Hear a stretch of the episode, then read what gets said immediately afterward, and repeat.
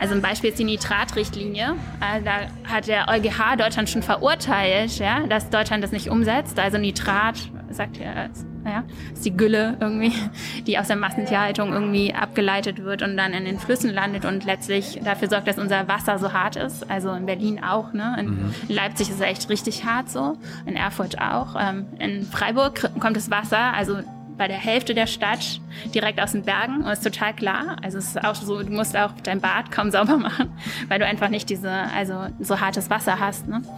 Ähm, und schmeckt auch besser. So. Und ähm, ja, und äh, also die Niederlande zum Beispiel, die ja also mehr rein abwärts sind, ähm, haben halt die, also es haben ja Studis aus dem Emsland erzählt, haben die Nitratrichtlinie umgesetzt. Das hat dazu geführt, dass die ganzen Schweinemastbetriebe rübergezogen sind nach Deutschland. Und natürlich landen die Nitrate trotzdem in Niederlanden. Ne? So, also Deutschland ist halt also nicht nur beim Klima, sondern auch sonst in anderen Bereichen einfach das Umweltschwein in Europa. Wer hat dann was zu sagen in der WTO, also der Welthandelsorganisation? Wenn ganz Europa, also alle europäischen Staaten sagen, wir wollen das jetzt ändern? Genau, die EU und die USA geben da eigentlich den Ton an. Das siehst du halt daran, dass es halt Oder? zum Beispiel für, also, aber die machen das halt in ihrem eigenen Interesse. Ne? Mm. Also als ähm, Steinmeier jetzt gesagt hat, dass einmal Corona, man soll sich überlegen, ob man die Konzertkarten, die man schon gekauft hat, wo die Konzerte nicht stattfinden, ob man das Geld wirklich zurückhaben will oder ob man, ob man nicht darauf verzichtet. Da dachte ich so, cool, weil er hat sowas halt in der, also im, Welt, im Welthandelsrecht nie gemacht gegenüber anderen Staaten. Ne? Und, aber das ist halt, zeigt halt, dass ein Wertewandel stattfindet. Und das müssen wir jetzt im Grunde auch in der internationalen Politik machen, dass wir halt ähm, andere Regeln haben, die halt auch den Entwicklungsländern, also sogenannten Entwicklungsländern helfen. So, eine neue Folge Jung und Naiv. Wir sind wieder in dem Laden, wo ihr eure Bücher kaufen solltet, wenn ihr in Berlin seid. Und ich habe einen neuen Gast bei mir. Wer bist du? Äh, ich bin Lena, Lena Patsch. Und soll ich auch gleich sagen, was ich bin? Oder? Kannst du dir aussuchen? Ja, sagst du dann so. Ich habe jetzt das ganze Wochenende irgendwie deine Folgen gesehen. Ich weiß schon, welche ersten Fragen kommen und mhm. so. Ähm, also ich bin außerplanmäßige Professorin für Umwelt- und Entwicklungspolitik an der Uni Freiburg. Freiburg im Breisgau, also unten im Schwarzwald, ganz im Südwesten. Und ähm, jetzt gerade vertrete ich die Professur für vergleichende Regierungslehre an der Universität Erfurt. Also eine Politikwissenschaftlerin und eine Ökologin? Ähm, Politikwissenschaftlerin bin ich, genau. Und ich habe so den Schwerpunkt auf Umweltpolitik. Ja? Also es gibt ja Ökologie, aber es gibt auch die Politik, die irgendwie Ökologie regelt. Mhm. Liebe Hörer, hier sind Thilo und Tyler. Jung und Naiv gibt es ja nur durch eure Unterstützung. Hier gibt es keine Werbung, höchstens für uns selbst. Aber wie ihr uns unterstützen könnt oder sogar Produzenten werdet, erfahrt ihr in der Podcast-Beschreibung. Zum Beispiel per PayPal oder Überweisung. Und jetzt geht's weiter.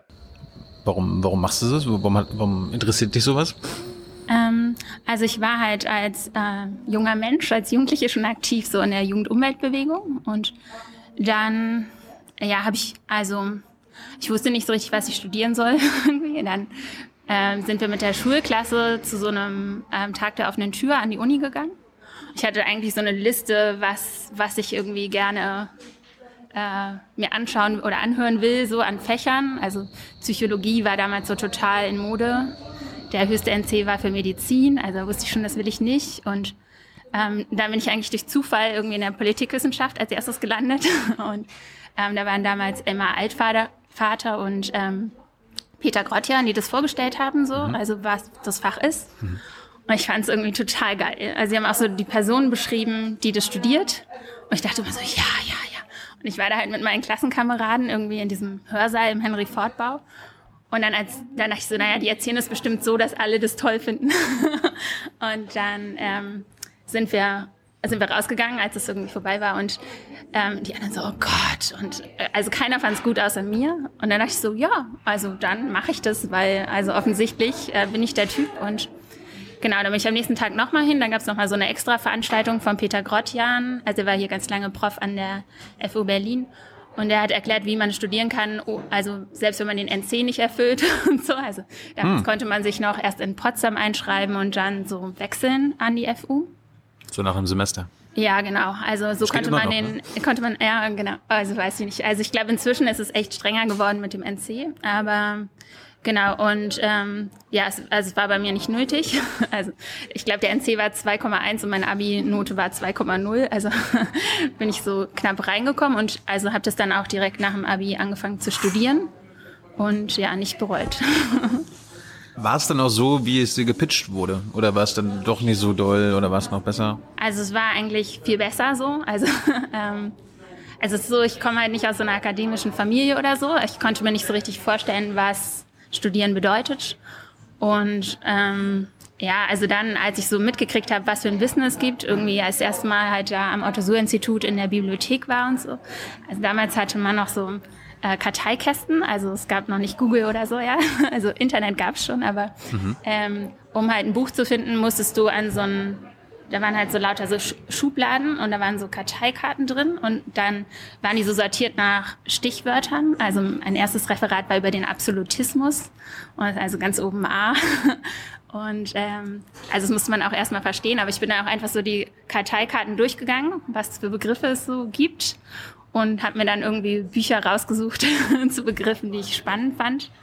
Und also es war für mich halt so eine voll neue Welt und ähm, ja, und die Seminare also damals war es noch so, dass man, also man musste aus unterschiedlichen Bereichen ähm, äh, so Seminare raussuchen und belegen und man hatte da die Auswahl so zwischen 20 bis 50 Seminaren pro, äh, pro Bereich. Also man konnte wirklich, also es gab, also wenn man sich generell dafür interessiert hat, hat man auch jedes Semester was gefunden, was einen interessiert hat. Also bei mir war es auf jeden Fall so. Genau. Ja. Wie bist du denn, wie bist du denn aufgewachsen, wenn du sagst, du kommst aus keiner akademischen Familie? Bist du im Osten geboren, im Westen? Äh, Im Westen, also in Westberlin. Mhm. Ähm, eigentlich halt also um die Ecke von der FU, also in Zehlendorf. Mhm. Ähm, also ich habe später so, du hast ja gesagt, kommst aus äh, Mecklenburg. Mhm. Ich war halt auch in Greifswald an der Uni und man wundert sich so, du kannst überall studieren, warum studieren die Leute in Greifswald? Ne? Also das sind halt hauptsächlich Leute, die irgendwie daherkommen. Da ist mir halt dann irgendwann bewusst geworden, dass bei mir genauso war. Also ich bin halt an die an die nächste Uni. so schien mir irgendwie logisch, dass, also ich habe gar nicht darüber nachgedacht, dass ich vielleicht gucken könnte, an welchen anderen Universitäten das Fach auch unterrichtet wird und wo man es auch studieren könnte oder so. Ähm, ja, ich bin in die erste Vorlesung da reingegangen und habe das dann belegt. Ähm, genau. Äh. Das heißt, du hast die Wende aus Berlin-West erlebt. Mhm, genau. Erinnerst du dich noch daran? Ja, also da war ich zehn, also einen Monat vor meinem zehnten Geburtstag. Auf jeden Fall. Also Zehlendorf ist ja an der Grenze zu, äh, also da, wo ich gewohnt habe, Kleinmachnow. Mhm. Ja, ähm, und mein Schulweg führte halt immer an der, an der Mauer lang. Ähm, ja, und dann halt ist die Mauer irgendwann weg gewesen. Also ist die Berlepstraße. Also meine Grundschule war die Grundschule am Buschgraben. Also es war auch so, dass man aus dem Klassenraum raus konnte man immer die Mauer sehen und die Grenzposten und so. Ähm, ja, und das war dann halt weg. So. Ähm, Aber wie, wie war das, äh, be, be, bevor die weg waren? Hast, hast du deine Eltern mal gefragt, was, was die da machen? Auf jeden Fall. Also, also ich glaube, es ist auch total wichtig so für meine Forschung und ähm, was ich mache. Also es war so, dass, also es war auch so, dass mein Onkel hat in Weißensee gewohnt, wo der Alex herkommt. Ähm, also ich hatte halt einen Onkel in Ostberlin und bei dem waren wir halt auch manchmal zu Besuch so, ne? Ähm, und Ach, ihr wart im Osten zu Besuch? Ja, ah. genau. Also und auch immer, wenn du nach Westdeutschland musstest, also damals ist man halt noch so Auto gefahren, ne? Sind wir auch immer durch die DDR ja durchgefahren, so, aber also ich hatte halt auch Verwandte in Ostberlin mhm. und also meine Familie war echt so durch die Mauer geteilt und ähm, ja, und also da auf dem Schulweg, dann war halt so ein freies Stück Mauer, da war auch so ein Hochsitz, da konnte, also sind halt manchmal so Touribusse gekommen, die sind da auf dem Hochsitz hoch und haben halt in den Osten rüber geguckt, ne?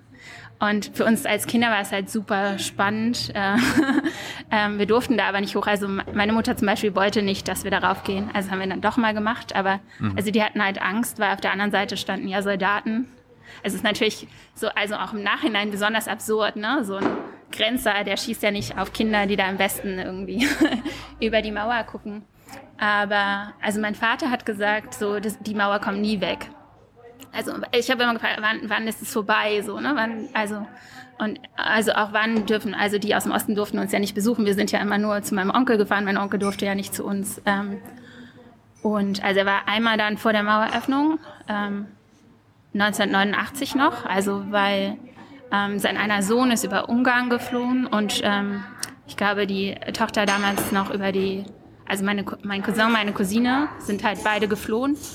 Und ähm, also als die Mauer, in, also als Ungarn die Grenze schon geöffnet hatte, so, ne? Ähm, mhm. Und ähm, ja, meine Cousine ist dann tödlich verunglückt. Ähm, also erst hatte einen Autounfall im Westen und dann durfte halt mein Onkel ähm, im Oktober 89 ähm, also durfte der halt in Westen zu der Beerdigung und ist dann halt durch West-Berlin gefahren und heimlich aus dem Zug ausgestiegen und hat uns dann auch mal besucht, so, aber also es war schon, ja, da war ich halt neun, also ähm, es war schon eine krass angespannte Zeit so. Und ich erinnere mich daran auch und auch wie absurd es war, dass die bei uns zu Besuch waren und so, ne? Und ähm, ja, und dann natürlich auch, was für eine krasse Freude das war, als die Mauer gefallen ist, so, also und auch so zu, also zu erleben, dass es möglich ist, ja, also auch so, wir reden ja jetzt auch viel über politischen Wandel und so, ne, also es ist halt möglich, so Sachen, die eigentlich, also Ost-West-Konflikt so, ne, dass, dass man einfach was verändert. Und es wurde halt geändert von den Menschen, ja, also die Grenzer waren ja noch da und also ich weiß nicht, ob du an der Grenze warst, aber...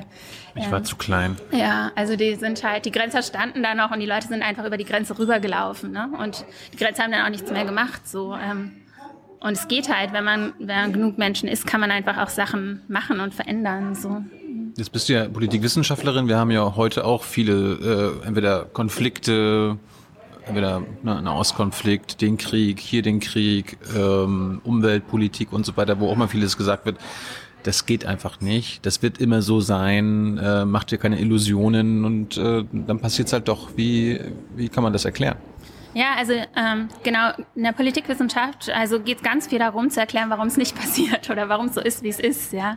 Ähm, und warum der Status quo ewig halten wird. Ja, genau. Oder also warum, also warum Nachhaltigkeit nicht umgesetzt wird, ne, aufgrund von Machtstrukturen so. Aber dann also und mein Argument ist halt, wir müssen viel mehr auf äh, verstehen, wann Wandel passiert ist und eigentlich viel mehr, also viel mehr erforschen, warum Wandel passiert. Und dazu gibt es eigentlich kaum Forschung so, ja.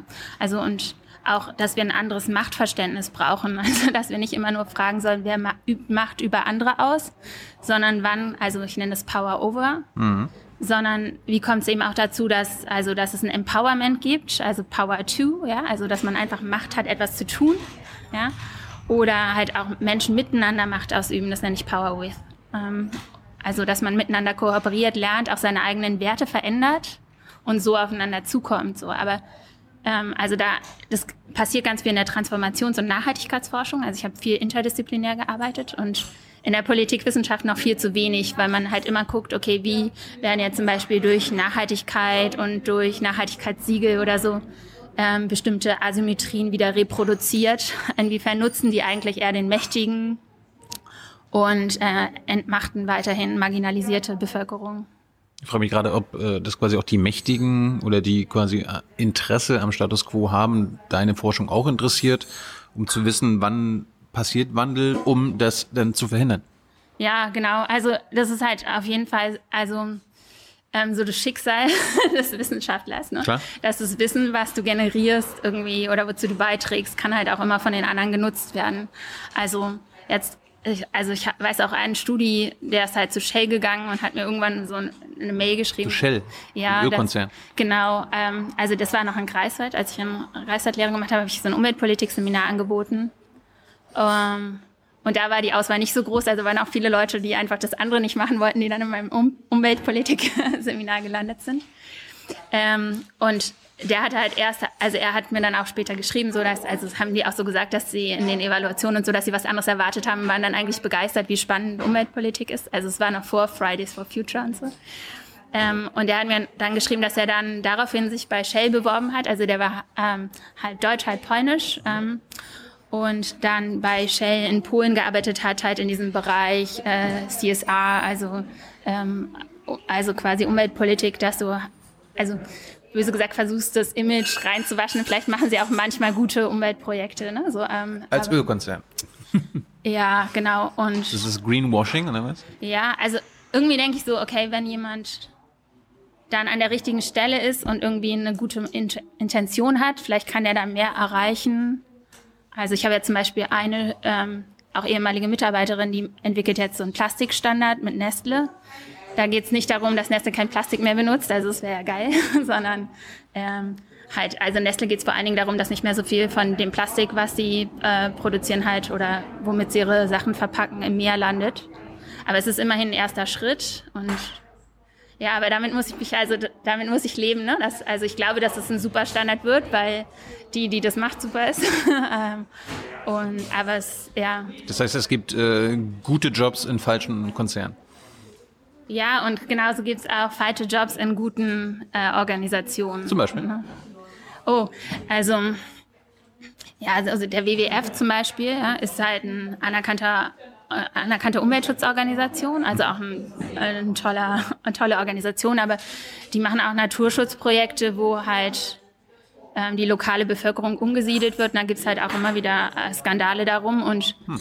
ähm, wenn du, also eine ehemalige Kollegin von mir, ähm, hat, also die hat eigentlich darüber promoviert, dass, dass es sowas immer wieder gibt, also vor allen Dingen im globalen Süden, ne, dass Naturschutzprojekte angelegt werden und also es ist nicht nur so, dass die Leute umgesiedelt werden, sondern die Leute dürfen dann auch nicht mehr in diese Naturschutzgebiete, also die nicht mehr betreten, obwohl das halt oft, also ähm, also die da halt, also es geht natürlich darum, auch Tiere zu erlegen und so, aber es geht auch darum, irgendwie Früchte zu sammeln oder so. Also es klingt jetzt ziemlich banal, aber so, also ihren, also ihre Nahrung und so alles, also alles quasi auch aus diesem Wald rauszuholen. Ne? Also ich habe es auch selber in Äthiopien erlebt, dass der Wald einfach eingezäunt ist, ist natürlich ein super schön Naturschutz so, aber aber wenn du siehst, dass die Leute arm sind und wenig zu essen haben und die daneben wohnen, dann stellst du dir halt schon bestimmte Fragen so und ähm, ja, also das wäre jetzt sowas, was, also wenn du bei so einem Projekt mitmachst,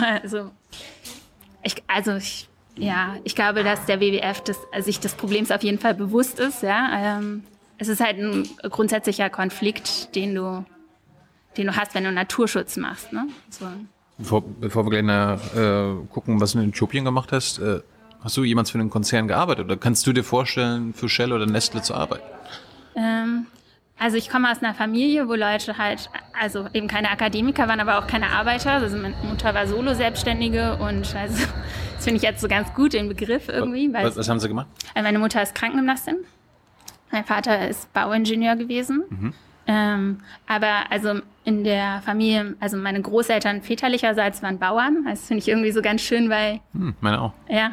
Ähm, also die haben dann halt ihren Hof verloren, so nach dem Zweiten Weltkrieg, aber, oder mit dem Ende des Zweiten Weltkriegs, aber, ähm, aber also für mich ist jetzt, mache ich ja voll viel zur Agrarpolitik und ich denke dann halt oft daran, was mein Vater über meine Oma erzählt hat und so, ne, dass sich das irgendwie fortsetzt. So. Ähm, also was, was, hat er, was hat er denn erzählt? Ähm, was setzt sich fort? Äh, naja, sie hatte halt so irgendwie schon auch so ein Wissen und so einen Bezug zur Natur. Und also vielen Akademikern wird eben vorgeworfen, ja, ihr redet da irgendwie was über Agrar und ihr wisst ja gar nicht, was da auf dem Feld hm, passiert. Theorie und, so. Praxis oder was? Ja, genau. Und also ich glaube schon, dass man irgendwie so Sachen auch aus seiner Familie übernimmt. Also dass mein Vater hatte halt viel Wissen von von seiner Mutter so ja und ähm, also der wusste zum Beispiel im Wald immer, wo die Pilze sind. So. der hat halt geguckt und ja ähm, und auch so ein Blick dafür, wo irgendwie, wenn wir spazieren gegangen sind, wo Obstbäume sind und um, wusste, um welche Jahreszeit äh, es da irgendwie was gibt oder so, ja. Ähm. Und das weißt du jetzt auch? Also nicht so, wie er es weiß, aber auf jeden Fall habe ich trotz, weiß ich das, also habe ich dadurch irgendwie auch einen Bezug, glaube ich, so. Ähm. Und also mütterlicherseits waren halt ganz viele so Unternehmer. Ähm, und also mein Opa hatte eine Autowerkstatt so und ähm, mein Urgroßvater war Teppichhändler, so. ähm, die waren halt alle selbstständig und ähm, also sind auch immer noch einige und einige sind auch erfolgreich. Du bist das schwarze Schaf jetzt? Ja, also. Also ja, du bist ja nicht selbstständig? Also auf jeden Fall bin ich eine Außenseiterin so in meiner Familie. Also meine beiden Geschwister haben auch Wirtschaft studiert. Ähm, und also ich bin ja die erste, die halt promoviert hat so in meiner Familie. Und ähm, Genau, aber deswegen, also ich merke das jetzt so, wenn ich mit, also ich mache ja viele auch so Experteninterviews mit Unternehmern, dass ich also anders, also dass ich halt eher die verstehe als jetzt Kollegen von mir, die aus so Akademikerfamilien kommen, ja. Ähm, und ja, die vertrauen mir meistens auch. Also die, die sehen halt, dass ich halt nicht Unternehmerin bin, sondern irgendwie das auch diesen Job gewählt habe, weil ich was verändern will und das find, also dafür kriege ich auch Respekt von denen so und ähm, ja, also es ist halt toll, weil ja zum Beispiel auch dann also Leute aus Unternehmen an die Uni kommen und mich in der Lehre unterstützen, also einfach vorbeikommen und ähm, genau, also ich äh, suche natürlich aus Shell lade ich nicht ein. also weiß nicht, würde ich auch machen, glaube ich, aber ähm, hat sich jetzt noch nicht ergeben. Ähm, und ähm, ja, also dass ich, also ja, ich glaube, was wollte ich sagen, äh, wie sind wir darauf gekommen mit dem Unternehmen, ne? ob ich mir vorstellen kann, in einem Unternehmen zu arbeiten. Also ich habe mich eigentlich gezielt äh, entschieden, in, in Akademie zu gehen und nicht in einem Familienunternehmen von uns irgendwie mitzuarbeiten. So. Apropos Familie, du meintest, äh, ihr wart ja geteilt durch Ost und West, dann kam die Wende. Ähm, seid ihr jetzt vereint oder gibt es immer noch Unterschiede, familiäre Unterschiede? Also es gibt ganz krasse Unterschiede. Also ich habe halt einen Onkel, der im Westen ist und einen, ähm, also auch immer im Westen war, in der Nähe von Bremen. Und ähm, einen, der halt, also diese, äh, der jetzt im, also der in Ostberlin war, der ist jetzt auch echt krank und so, also mhm. schon alt. Ähm, aber ähm, ja, der ist halt also immer noch vor, bis vor zehn Jahren oder so seinen Trabi gefahren und fand es auch okay, während halt so die ganze Generation meines Vaters aus dem Westen, ne, denen ist halt voll wichtig. Also Auto ist halt Statussymbol und so, ne? Und ähm, also ja, also das ist so, ich, ich finde es halt blöd mit dem Auto, das, weil ich ja eigentlich gegen Autos bin, so, aber, ähm, aber das ist sowas, wo man es halt ganz klar so festmachen kann. Ähm, das heißt, sich alle, sich alle, so alle paar Jahre ein neues Auto kaufen. Ja, und auch, dass es halt total wichtig ist, welches Auto man fährt. Ne? So, hm. ähm, Warum ist das so? Also, ähm, also in der Generation meines Vaters geht es halt darum, dass du Anerkennung, es ist halt ein Status, ne? So, ähm, nach außen. Ja, genau. Also, dass die Nachbarn sehen, wie erfolgreich du bist, wie viel Geld du verdienst. Ähm, entsprechend kaufst du dir halt dann so ein Auto, ja. Ähm, ja, mein Onkel ist jetzt fies, den zu zitieren, ohne ihn zu fragen, aber er hat mal so gesagt, wenn er seinen Jaguar vor der ähm, vor dem Haus abstellt und dann ins Haus reingeht, dann muss er eigentlich nichts mehr sagen, dann ist schon alles klar so. und, ähm, und ja. Und beim also, Trabi auch, oder was? Ja, weiß, ja, also stellst du vielleicht nicht dann davor ab, wenn, es darauf ankommt. Ne? So. Aber vielleicht war für, für deinen Onkel auch der Trabi ein Statussymbol, aber ein anderes. Ja, also auf jeden Fall, genau. Also mein Onkel hat total lange auf diesen Trabi gewartet. Ähm, und der hat ihn dann, glaube ich, kurz vor oder kurz nach der Wende bekommen. Also deswegen hat er auch noch so lange gehalten dann. Ne? Mhm. Ähm, und ich glaube schon, dass er sich auch darauf gefreut hat und so. Und dass es auch von ihm so ein Statement war, was er irgendwie nie jetzt so kommuniziert hat oder so. Also wir dachten immer, dass man, wir sind ja immer rübergefahren, haben die Westpakete mitgebracht und so, ne? Und also es ist natürlich auch so dieses Frame, was du im Kopf hast, dass der eigentlich die DDR gar nicht gut findet, weil wir fanden die auch nicht gut. Also wir, ne? Ich hm. war ja neun. So, aber ähm, dann kam jetzt halt in den letzten Jahren so raus, dass er äh, so, also so eine Auszeichnung Verdienst der Arbeit oder weiß nicht so, also schon auch also ganz gut im System drin war und auch so wie er nach der Wende weitergelebt hat, irgendwie auch. Also ich habe auch mit ihm interessante Gespräche geführt. So. Also er hat halt versucht, ähm, zum Beispiel immer so ein Garten, auch in Weißensee und es hätte halt total so ein Baugrundstück inzwischen. Ne? Es hätte er total teuer verkaufen können und ähm, davon gut leben, einfach von dem Erlös aus diesem Gartengrundstück. Und er hat es aber weiter bewirtschaftet und hat er halt als Kleingärtner, also so quasi seine ganzen Lebensmittel weiter angebaut, jetzt auch so als Rentner und ähm, also er hätte ja auch in irgendeine Kleingartensiedlung gehen können, aber er hat es halt weiter dieses Gartengrundstück behalten und es war ihm halt wichtig, unabhängig zu sein vom, vom System so. Also davon abgesehen hat er, war er echt ein guter Gärtner. es war auch alles, also seine Äpfel sind auf jeden Fall leckerer als alle Äpfel, die man kaufen kann, so. Hm. Ähm, genau, und hat es dann auch immer eingelagert und so. Also ist ja dieses Bauernader, ne? So, äh, ja, und ähm, aber es hat er auf jeden Fall auch aus, aus so einer Haltung heraus gemacht, dass er unabhängig bleiben will und dann auch so, also die hatten ja auch Öfen vorher und dann wurde er halt, also er musste halt dann Miete zahlen, also und Gas, also dass er ans Gas angeschlossen wurde und nicht mehr seinen Ofen benutzen konnte. Das war für ihn so voll der Schritt, dass er halt dann immer da Geld bezahlen musste an diesen Gaskonzern. Also das fand er halt nicht gut so, aber hm. Mh, mm, also wo halt die meisten von uns überhaupt nicht drüber nachdenken würden, ne? dass wir. Äh Aber er hat im Prinzip ein nachhaltigeres Leben geführt als deine äh, Letztverwandten, weil wenn, wenn er nur ein Auto benutzt hat, ist es doch mal erstmal Ja, viel, viel also- besser, auch wenn es ein bisschen dreckiger ist, als wenn man sich vier oder fünf in 20 Jahren kauft. Ja, und äh, also Trabi ist auf jeden Fall umweltfreundlicher als die Jaguar. So, ne? ähm, also weiß ich nicht jetzt, ich habe nicht die Zahlen, aber der ist ja auch total leicht und so. Ähm, ist aber auch laut und stinkt. Also. Ähm, So, dann hast du studiert. mm, ja, Und ähm, wie, wie bist du denn auf den Umwelt... Nee du, nee, du hast in der Jugend schon ja, genau. Umweltaktivismus gemacht. Ja, hier in Berlin, genau. Also da, Wie, also, wie kam das? Ähm, also ich, ich bin halt so oft in die Stadtbibliothek gegangen und da sind ja immer, also jetzt immer noch, glaube ich, liegen so Zettel aus und so und da war sowas halt von der BUND-Jugend, also Bund für Umwelt und Naturschutz Deutschland. Ähm, die hatten da so ein Heft immer liegen und ähm, da war so ein Mitmach-Schnipsel, haben die das, glaube ich, auch genannt. Konnte man so ausführen, ich will mehr Informationen und ladet mich zu einem Treffen ein und ähm, irgendwie und das habe ich ausgefüllt damals, also es gab noch nicht so E-Mail, ne? Und dann ähm, das per Post dahin geschickt. Dann haben die mich halt angerufen und zu einem Treffen eingeladen. Die haben mir dann später erzählt, dass nur zwei Leute jemals diese Zettel ausgefüllt haben. ich war halt eine davon. Aber so bin ich dann irgendwie bei der B&D-Jugend gelandet. Also die hatten damals so einen Laden in, in Moabit. Da bin ich dann immer von Zehlendorf dahin gefahren und dann, also so wie jetzt eigentlich so Fridays for Future oder so, plus dass wir halt damals so maximal zu zehnt waren. ähm, wir haben dann so Seminare organisiert. Also die Seminare waren auch gut besucht. Ähm, ein Ökoführerschein hieß das so. Also dann haben wir, weil damals gab es noch nicht so Bio-Essen und so, haben wir halt so eine Kochgruppe gegründet, dass wir dann für die Seminare Bio kochen. Da habe ich halt oft einfach, also da war ich echt noch jung so, ne? Und ich also bei so einem Seminar, ähm, also ich weiß, diesen Ökoführerschein konnte man halt mit 18 machen und ich war halt noch nicht 18 so, ähm, und habe dann aber trotzdem voll viel mitbekommen, weil ich da immer äh, geschnippelt habe halt und mir dann immer alle erzählt haben, was sie so diskutiert haben oder was irgendwelche Referenten erzählt haben und so bin ich irgendwie in diese Thematik mit der Umweltpolitik reingewachsen quasi. Ähm, ja, also nicht so durch meine Familie, sondern eben durch die Umweltbewegung. Also es waren dann halt auch so Wochenenden, wo man irgendwo hingefahren ist und andere getroffen hat, die in anderen Städten aktiv waren. Und der BUND hat es halt immer für uns bezahlt so. Also ich musste da irgendwie nie was für Übernachten oder äh, Bahnfahrt oder so zahlen. Ich fand es immer total cool. Also wir waren halt nicht so viele Jugendliche damals, die sich für Umwelt interessiert haben, dass sich überhaupt jemand interessiert. Und ja, das war halt dann auch so mein Hobby.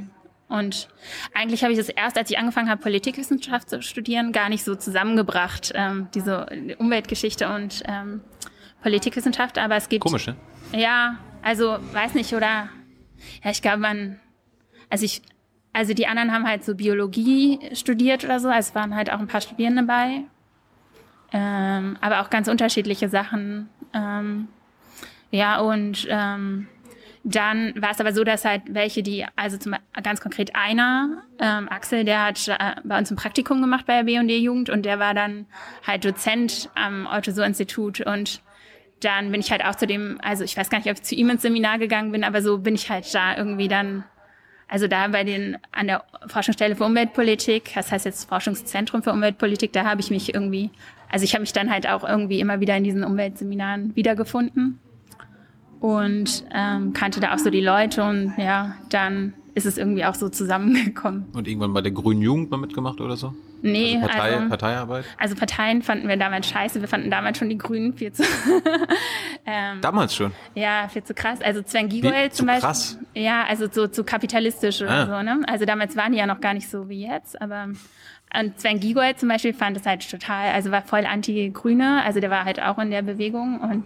War in dieser Sendung auf deinem Platz? ja, Mhm. genau. Und dann hat er irgendwann seine Meinung geändert. Genau. Ähm, Ach, ja. du, du, die Grünen fandest du damals schon doof.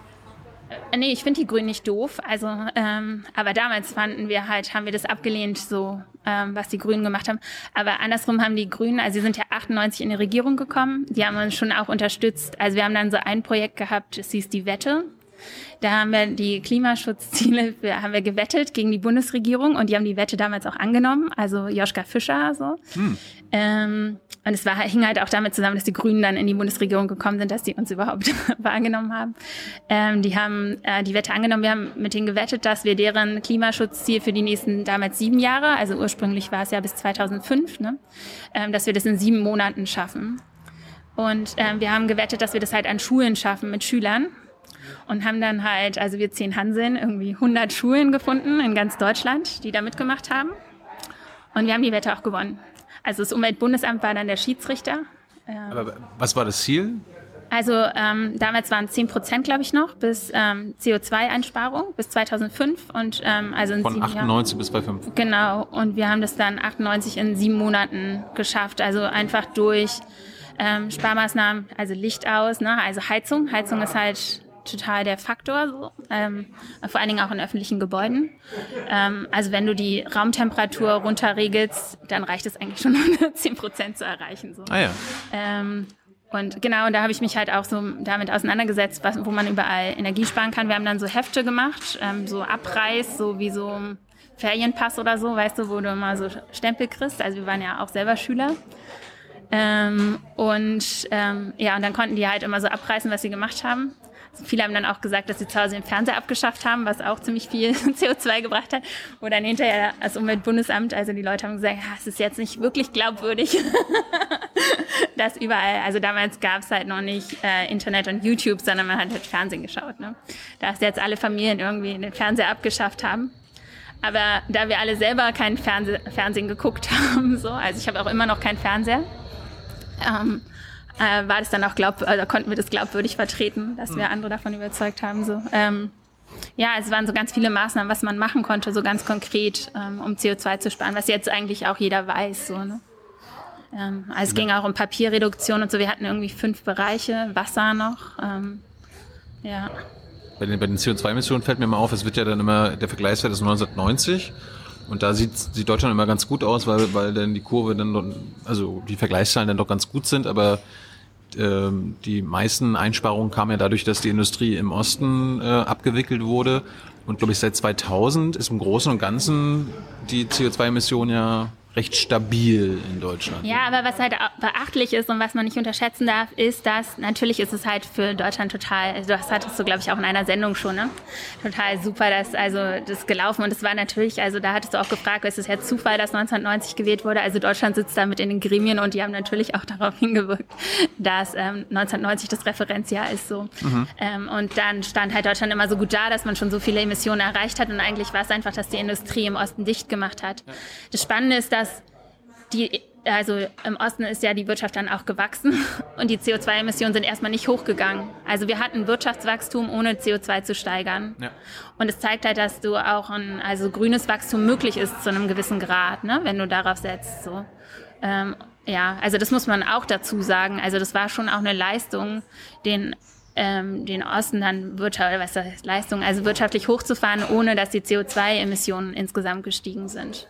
Aber ich meine, das ist, ist das jetzt ein Erfolg? Ich meine, wir müssen es ja schaffen, dass die CO2-Emissionen massiv sinken und nicht stabil bleiben. Und gleichzeitig habe ich auch gelernt, wir rechnen ja auch viele Sachen raus. Also was wir aus China importieren und aus Amerika importieren, das kommt ja dann nicht in unsere CO2-Bilanz. Genau, und Kompensation auch, ne? Hast du ja auch schon thematisiert. Also, dass man dann kompensieren kann, also so auch, um, man darf ruhig fliegen, aber man kompensiert, ne? Ja, ja, genau, also da, da sparen wir ja auch nicht, ne? Genau. Genau, ja, also das ist ein Problem, klar.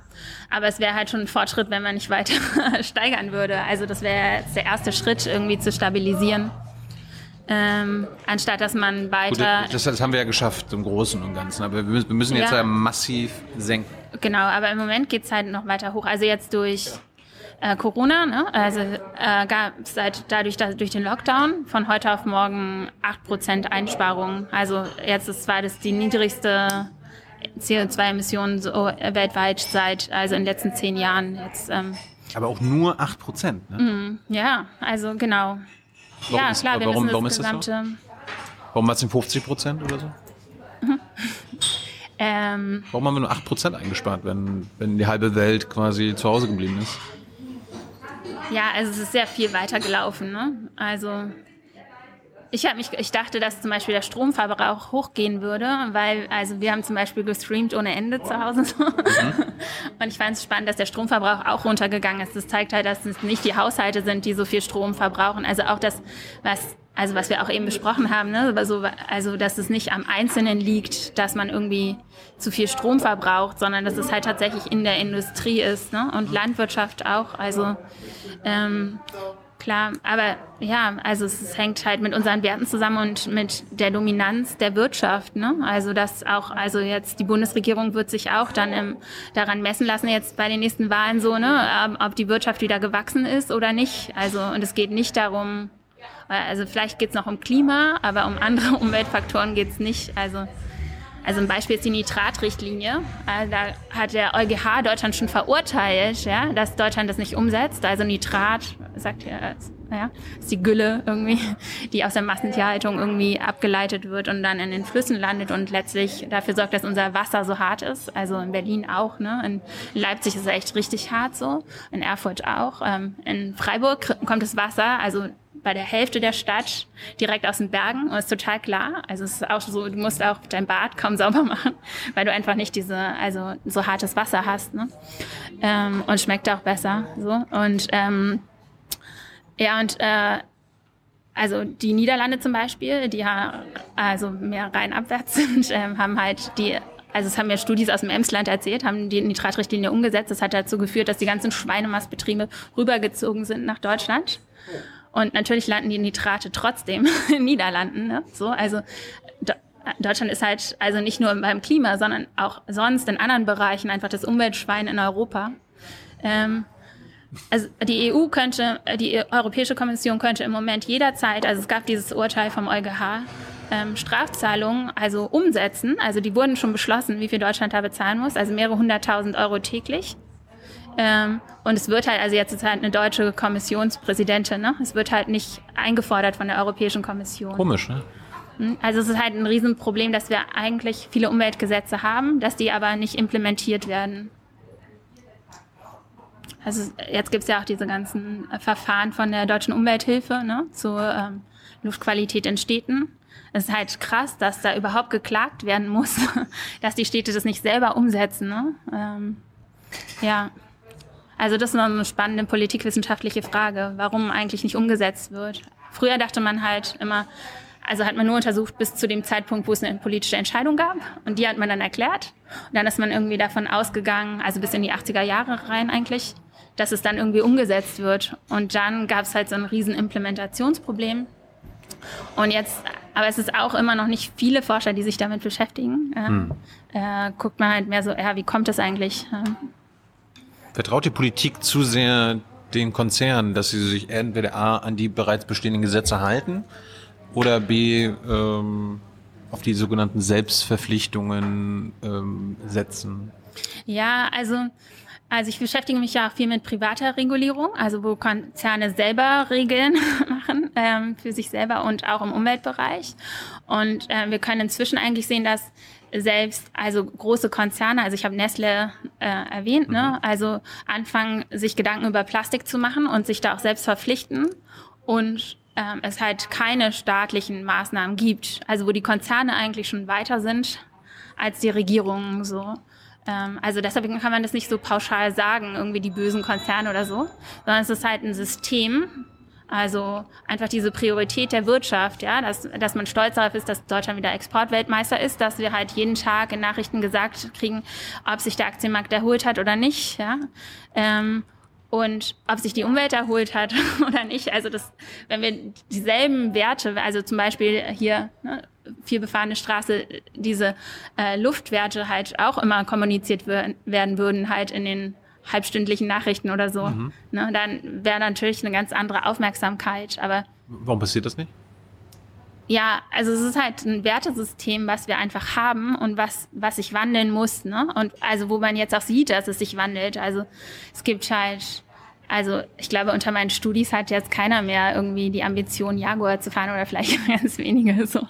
Ähm, und ähm, also selbst in meiner Altersgruppe, also ich bin ja jetzt über 40, also fahren viele nicht Auto und oder haben kein Auto und niemand würde, also es ist jetzt liegt vielleicht auch an meinem Akademikerumfeld so, ne, äh, dass niemand irgendwie damit angibt, äh, was für ein Auto er fährt oder so, aber ähm, ja, eigentlich ist es halt gerade so, zum Beispiel gerade mit diesen Autos, ne, jetzt mit Corona, ähm, dass es, also wir stellen fest, dass die Bevölkerung oder das, das, was ich beobachte, eigentlich in vielen schon weiter ist, als die Politiker denken und der Bevölkerung zutrauen. Also dass man, dass zum Beispiel, also ich glaube, dass viele jetzt einfach auch kein Auto kaufen, weil auch aus wegen Fridays for Future und so, weil, weil ihnen klar geworden ist, ne? Ähm, da, es geht ja nicht nur um CO2, es geht ja auch um Flächenverbrauch in den Städten, Lärmbelastung, ne? Äh, Luftqualität. Ähm, und ja, dass, also, dass sie deswegen sich entscheiden, halt keine Autos mehr zu kaufen. Und, und was jetzt in der in Nachrichten aber so kommuniziert wird, ist, dass die, dass die Leute halt Angst haben und jetzt irgendwie die wirtschaftliche Situation so ist, dass ähm, Leute vielleicht selber noch gar nicht arbeitslos sind, aber gerade in Kurzarbeit. Und deswegen müssen wir halt auch jetzt alle da, die in Kurzarbeit sind, irgendwie weiter finanzieren und ähm, dafür sorgen, dass sie schnell wieder Arbeitsplätze kriegen, dass die Wirtschaft wächst, so, ne? Ähm, damit dann wieder die sich Autos kaufen, alles wieder in Ordnung ist und so. Aber ich glaube eigentlich, also was ich so beobachte, wenn ich draußen bin oder so, sind auch Leute, die gerade nicht so viel zu tun haben, sind trotzdem glücklich, ja. Und vielleicht merken auch viele gerade so, dass sie gar nicht so viel arbeiten müssen, hm. dass man auch mit weniger leben kann, ja. Hm. Ähm, und also ich will jetzt nicht sagen, dass es auch äh, Leute gibt, denen halt der Job wichtig ist und dass es natürlich auch blöd ist, wenn man ähm, wenn man äh, jetzt irgendwie von Arbeitslosigkeit betroffen ist oder so. Ne? Das, also ist ganz klar, dass es irgendwie dramatisch ist. Aber wer, wer, wer, es gibt Aber ja trotzdem noch Leute, die sich Autos kaufen und da stelle ich fest, dass es immer mehr diese SUVs wären, also richtig umweltschädliche Dinger. Genau, aber es liegt halt auch daran, was die Autoindustrie anbietet. Ne? Also in den 60er Jahren gab es halt so große Autos gar nicht zu kaufen. Ja, äh, ja und sie können das anbieten, weil der Staat keine Regulierungen macht. Ja, genau. Also in Freiburg ist so, dass sie manchmal gar nicht durch die Straßen passen. Ne? Ähm, und also auf jeden Fall, wenn du Fahrrad fährst, kommst du irgendwie nicht dran vorbei. Ähm, ja, genau. Also man könnte natürlich auch große Autos in Innenstädten verbieten oder überhaupt autofreie Innenstädte durchsetzen. Ja, ja oder, oder irgendwie das so regeln, dass die gar nicht erst produziert werden. Könnte man auch machen, klar. Also, aber im Moment ist es ja so, dass die Autowirtschaft überhaupt nur weiter existiert, weil wir, weil unsere Steuergelder da reingepumpt werden. Mhm. Ja, also wir bräuchten eigentlich gar nicht da irgendwas verbieten, sondern wir müssen einfach aufhören, das zu finanzieren. Mhm. Es gibt ja irgendwie neben anderen Subventionen eine Milliarde, eine Milliarde umweltschädlichen Subventionen äh, für alles Mögliche. In Deutschland ja, jedes Jahr zwischen 50 und 60 Milliarden Euro geben wir aus. Ich glaube, allein für das Dieselprivileg, also diese Subventionen, mhm. eine hohe einstellige Milliardensumme. Warum, warum schaffen die das nicht Also, ja, ich glaube, es ist halt, also, es ist halt, die Politiker werden ja gewählt und die werden vorerst mal aufgestellt. Aber nicht von den. Konzernen, sondern von den Menschen. Äh, genau, von den Menschen und halt von den politischen Parteien, ja. Ähm, und also was es braucht, ist eigentlich viel mehr junge Menschen, die also anders denken, dass die in diese Parteien reingehen. Die Hälfte der Mitglieder von SPD und CDU, ja, unsere Bundesregierung, ähm, ist über 65. Ja? Also die werden den Klimawandel in seinem ganzen Ausmaß nicht mehr erleben. Und die kommen halt auch noch aus dieser Denke, was ich vorhin beschrieben habe mit meinem Vater und so, ne, dass es wichtig ist, welches Auto man fährt und dass mhm. jemand, der halt kein, sich nicht gut fühlt, weil nicht das richtige Auto vor der Tür steht und so. Und die Politiker, die wir jetzt haben, die werden halt von diesen Leuten aufgestellt. Also eine Möglichkeit wäre, dass halt die Leute nicht nur irgendwie Fridays for Future äh, auf die Straße gehen, demonstrieren und dann irgendwie ihren Konsum umstellen, ihren eigenen, sondern dass sie auch die Parteien fluten, also was wir jetzt gerade auch erleben. Ne? Also die CDU Sachsen, ich wohne ja in Sachsen, hat ja. 10.000 Mitglieder. Ja? Also ich habe gesehen, ihr habt viel mehr Klicks.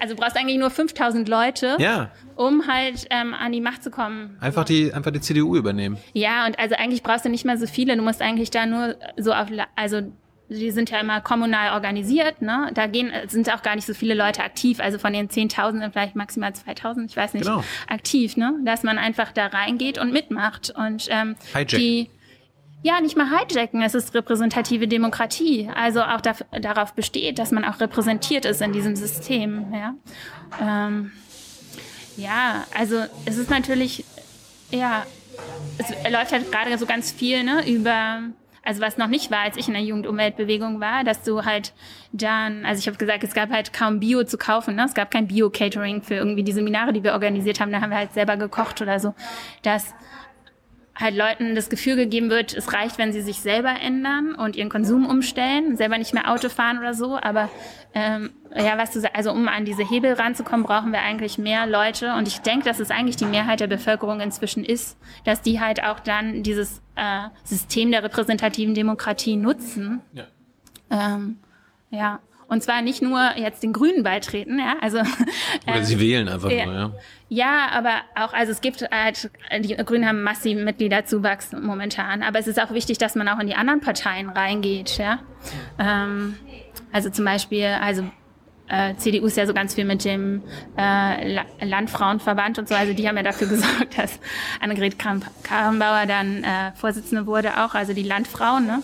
So, dass dass einfach äh, Frauen, die auf dem Land wohnen, auch zu den Landfrauen gehen, die sie wollen irgendwie, dass das Klimaschutz eine Rolle spielt und sich da halt auch in diese Verbände, die Einfluss haben in Deutschland, einbringen. Das wäre eine Möglichkeit. So. Hm. Das muss ich jetzt die letzten Jahre äh, immer wieder feststellen, wie, wie krass eigentlich quasi diese, ich nenne sie mal neoliberale Ära uns in den letzten Jahrzehnten geprägt hat, dass die Politik immer noch damit durchkommt, zu sagen, ja, jeder einzelne von uns muss sich umstellen. Also immer quasi ihre, das Politische wird abgelehnt und immer auf das Individuum geschielt und gleichzeitig so auf so eine, diese Technikgläubigkeit. Ne, im Sinne von, mhm. und ja, ja, wenn jeder Einzelne mal was macht, dann ist das schon mal gut und das reicht. Und gleichzeitig werden wir irgendwann in den nächsten zehn Jahren, Lena, die goldene Technik entwickeln, wo wir dann die CO2-Emissionen aus der Luft ziehen und so weiter. Und den Rest unseres ganzen kapitalistischen Systems brauchen wir nicht ändern. Also das, was sie quasi machen sollten, wofür sie gewählt werden, ne? Politik für die Gesellschaft und das heißt unter anderem Regulierungen, hm. Verbote, Ermöglichungen, die richtigen Subventionen machen, das da wird sich verweigert. Ja, und gleichzeitig kann man aber auch sehen, dass halt in diesem Bereich diesem, dieses ethischen Konsums und so auch viel passiert, was man halt auch nutzen kann, um, um das dann in die Breite zu tragen. Ja, ne? Also, also es aber, aber es, es reicht halt nur nicht. Wir haben, wir haben ja nur noch ein paar Jahre Zeit, um wirklich einen riesengroßen Wandel herbeizuführen. Mhm. Ja, also ich, ich glaube, es, es müsste vor allen Dingen aufhören, dass es halt Subventionen gibt für die anderen Bereiche. Ja? Also ich glaube, dass ja, wenn die Autos nicht so subventioniert wären und nicht irgendwie auch so viel Werbung dafür laufen würde und so, ne, dann und also selbst so wie ich es gemacht habe, dass ich so ähm, meinen Vater und den Onkel im Westen und Osten verglichen habe mit dem Auto, das das äh, reproduziert halt auch schon wieder ein System, wo ein Auto für was steht, so, ja. ne? Oder viele Leute sagen sein so synonym den Porsche-Fahrer oder ähm, ähm, äh, hier der, wie heißt der Grüne, der äh, mit den langen An Anton Hofreiter mhm. hat irgendwie so gesagt, also hatte ich so eine Facebook-Diskussion zu, dass ähm, ja wir, wir machen den Job ja hier nicht nur, um unsere Dienstwagen zu fahren oder um schicke Dienstwagen zu bekommen, aber damit hat er halt behauptet sozusagen, dass einen Dienstwagen zu haben irgendwie was Tolles ist, so, ne? Also, und da muss man halt. Dienstwagenprivileg ist auch eine Subvention. Ja, mhm. ähm, es gibt aber inzwischen auch Jobräder und die werden auch total gut angenommen, so, ne? Ähm, Genau. Das, das, war, das war eine der absurdesten PKs dieses Jahr, wo die beiden grünen Fraktionschefs in der Bundespressekonferenz sitzen und ähm, dann, ja, also Inlandsflugverbot für unsere Fraktion, nö, nö, also da setzen wir auf jedes, jeden Einzelnen, dass er das weiß und naja, so von Berlin nach Stuttgart, das sind dann acht Stunden im Zug, Lena, das ist dann, da ist mir mein Zeitbudget wichtiger als das CO2-Budget. Mhm. Ja. Also das von den Grünen. Ja, die sind halt auch nur Menschen, ne? Und was ich meinte, also die repräsentieren halt eine Bevölkerung und wenn man will, dass die eine andere Bevölkerung repräsentieren, dann muss diese Bevölkerung sich halt. Ja, aber welche, welche Bevölkerung repräsentieren die denn? Doch nicht die Jungen. Ja, ja, das stimmt. Also wenn ich mal fliege, dann sind auch keine Jungen. Und also ich meine, zum Beispiel mein Mitarbeiter war jetzt, ähm, als Corona kam, war ja gerade in der Demokratischen Republik Kongo und ähm, es hing da halt fest, ne? Und ähm, da habe ich halt auch diese Rückholaktion verfolgt. Also dann äh, die Uni Erfurt dazu gebracht, dass sie ein Schreiben aufgesetzt haben ans Auswärtige Amt, dass er da zurückgeholt wird. Ähm, also es war da nicht der Fall. Also irgendwie, obwohl wir auch öffentlicher Dienst sind, ähm, war es egal. Aber wer zurückgeholt wurde, waren halt so Rentner. Ne? Wer fährt im Februar irgendwie nach Ägypten? Also das waren halt einfach Rennen, also die Mitglieder von CDU und SPD. also da ist mir dann auch erst bewusst geworden, äh, wie also das in den Fliegern halt tatsächlich so Rentner und Businessleute. Ne? Ähm, also ich, ich fliege auch zu wissen, internationalen wissenschaftlichen Konferenzen, aber also innerhalb Europas fliege ich schon, aber nicht innerhalb, also innerhalb Deutschlands finde ich macht es auch überhaupt keinen Sinn, weil du musst ja auch immer erst zum Flughafen. Dann, also macht vielleicht schon Sinn, um irgendwie drei Stunden zu sparen, aber von den also wenn du sagst halt, was hast du gesagt, München, Hamburg, acht Stunden oder mit dem Stuttgart, Zug. Berlin oder so. Oder Sarah Ja. Wagenknecht als Linke auch so, ja, Saarbrücken, Berlin, da müsste ich ja dann auch zehn Stunden mit dem Zug. Nee, das ist nicht so viel.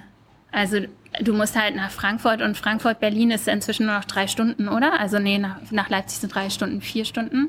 Ja, aber selbst wenn. dann Aber se selbst, äh, selbst wenn. Also, Ja, aber viel- das, das stimmt einfach auch nicht. Es ist einfach auch eine falsche Information. Also es macht überhaupt keinen Ja. Sinn von und, Berlin. Und, und sie tun so, als ob sie das irgendwie jeden Tag machen müssen. Also es aber gibt es auch, ist wenn ja so du, einmal wenn du schaust dann, also ich gucke dann natürlich auch, wenn ich internationale Flüge habe, wo, was da sonst so für Flüge dran stehen. Es gibt Flüge von, von Leipzig nach Dresden. Das ist eine Stunde mit dem Zug. Also du brauchst halt länger zum Flughafen eigentlich und dann wieder, also vom, vom anderen Flughafen in die Stadt rein, als wenn du direkt mit dem Zug fahren würdest. Ne? Also es sind dann halt vor allen Dingen so Anschlusszüge. Oder halt auch viele, die dann von Frankfurt nach Hamburg fliegen. Da bist du eigentlich schneller, wenn du den ICE nimmst, vor allen Dingen, weil der in Frankfurt auch im Flughafen hält. Aber ich, aber ich, ich frage mich, du vielleicht weißt du das, warum selbst unsere Opposition, die jetzt ja nicht in der Regierung ist, ja, die mal auf, auf die Kacke hauen kann und quasi radikal formulieren könnte. Die Linken, die Grünen, die jetzt, die nicht sagen, zum Beispiel Inlandsflugverbot. Das ist so, ein, so eine einfache Sache. Wir fordern das. Nein. Sie denken auch mal, und das ist immer konsequent, denken sie erstmal an sich selbst. Ah, was würde das für mich bedeuten? Das heißt, ich hätte weniger Freizeit und so weiter und so fort. Ich finde das so krass. Ja, aber es stimmt ja nicht, dass es weniger Freizeit wäre. Also ich glaube, dass es dann halt wirklich an anderen Sachen liegt. Also dass es zum Beispiel Fliegen auch immer noch ein Statussymbol ist. Aber ich, also ich würde jetzt mutmaßen. Also mit dem Flugverbot ist spannend, weil, also das hatte ich in meiner Vorlesung so, habe ich halt, ich, also ich, ähm, ich hatte jetzt die Einführungsvorlesung ähm, vergleichende Regierungslehre, so, also es heißt Einführung in die Analyse politischer Systeme und Politikfelder. Und da muss man halt so verschiedene politische Instrumente erklären. Und also ich habe halt die Sitzung vorbereitet schon äh, in, in der Weihnachtspause so. Ähm, also weil, weil man halt die ganze Zeit so viel Lehre hat, muss man halt lange im Voraus immer schon äh, auch planen und ähm, vorbereiten. Und dann habe ich überlegt, okay, wie kann ich Top-Down-Regulierung, also vor Corona, erklären. Ne? Und Da war halt auch so ähm, die Idee, also verschiedene politische Instrumente mit Bezug auf Fliegen habe ich also äh, ne, ähm, Top-Down-Regulierung, staatliche Regulierung wäre halt, und da hatte ich halt Nachtflugverbot eigentlich als Beispiel, weil wir haben ja Nachtflugverbote. Und man- anstatt, dass man jetzt irgendwie eine, äh, eine Flugverbotssteuer, also es wäre ein Markt, äh, Flug, Flug, äh, Benzinsteuer einführt als Marktinstrument, wäre es wahrscheinlich viel effizienter gewesen, einfach dann Nachtflugverbote um zwei Stunden auszuweiten. Und es wäre halt viel fairer, als, ähm, als so Marktmechanismus, weil, also wenn du halt einfach Fliegen teurer machst, ne, dann heißt es, dass bestimmte Leute nicht mehr fliegen können. Genau. Und gleichzeitig hast du halt diesen Effekt, dass es weiterhin ein Statussymbol ist, ne, weil du es dir leisten kannst, in Urlaub zu fliegen und so. Ähm, ja, also warum hat Sarah Wagenknecht mehr Recht äh, zu fliegen als irgendwer anders, ne? Ähm, ja. Also ja, bin ich auf jeden Fall bei dir. Was, was, was heißt, ich hatte ihr vorgeschlagen, man könnte ja quasi eine andere Art von Regulierung machen. Zum Beispiel, dass jeder Deutsche viermal im Jahr fliegen darf. Also so ein Kontingent an Flügen. Äh, an Ja. Flügen. Das ist quasi für den Ärmeren genau dasselbe. Also hat genau die gleichen äh, Anzahl von Flüge wie äh, Frau Klatten und so. Ja, aber du also kannst es halt nicht pauschal machen. Also zum Beispiel, wir hatten es auch in der Fakultät, ne? Also dass die Doktoranden wollten durchsetzen, dass halt erstmal überhaupt sichtbar gemacht wird, wer wie viel fliegt. also in Freiburg. Da wäre ich halt total das Umweltschwein gewesen so. Aber ich arbeite halt zum globalen Süden und ich finde es auch wichtig, dass Forschung zum globalen Süden stattfindet. So.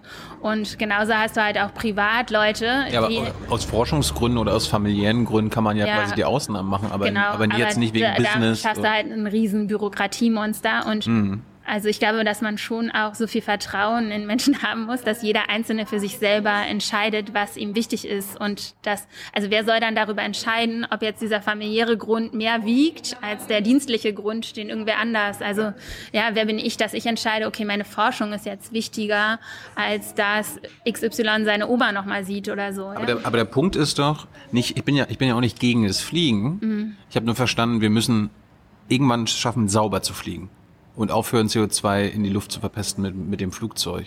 Wir müssen nur irgendwie einen Weg finden, wie wir ja die... total technikgläubig, dass du denkst, dass wir irgendwann CO2 also neutral fliegen können, also so Segelfliegen oder so. Ja, keine Ahnung. Aber wir müssen ja dazu, äh, müssen wir irgendwie, irgendwie hinkommen. Also, und so lange müssen wir es schaffen, weniger zu fliegen.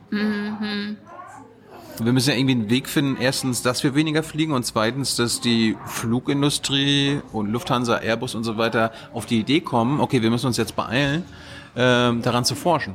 Ja, also grundsätzlich, also in der Vorlesung, halt so die vier Instrumente, die ich vorgestellt habe, ist halt staatliche Regulierung, ne? Also, dass du es halt einfach verbietest. Also, was ja jetzt passiert ist, ne? Also, es war halt so ein bisschen lustig, irgendwie das so zu erklären. Ja, ich habe über Nachtflugverbot nachgedacht und es wurden ja jetzt alle Flughäfen dicht gemacht und ähm, also es betrifft uns ja nicht wirklich, ne? So, also ich meine, davon abgesehen, dass gerade eh alle EU-Außengrenzen dicht sind. Ähm, aber also wer, wer fliegt jetzt eigentlich gerade nicht? Also so in meinem Umfeld gibt es jetzt niemand, der sagt, ach Mann, so blöd, der Flughafen ist, ist geschlossen oder so. Also ich kenne persönlich niemand so, ne? Du schon? Nö. Nee. Ähm, also Aber wir können jetzt die Flughäfen einfach zulassen. Die sind ja auch, das ist das, was ich meinte, die Flughäfen sind alle wahnsinnig subventioniert, ja. Also wir können halt die zulassen, da sparen wir Geld. Das ist auch immer so ein Gerücht, ne, dass Umweltschutz Geld kosten würde. Wir könnten jetzt einfach beschließen, okay, oder zumindest die Hälfte oder weiß nicht. Also ich finde mehr als die Hälfte. Also der Flughäfen lassen wir zu, ne. Also da machen, haben wir halt nur Frankfurt oder so. Ähm, und da gibt's ein ausgeweitetes Nachtflugverbot noch.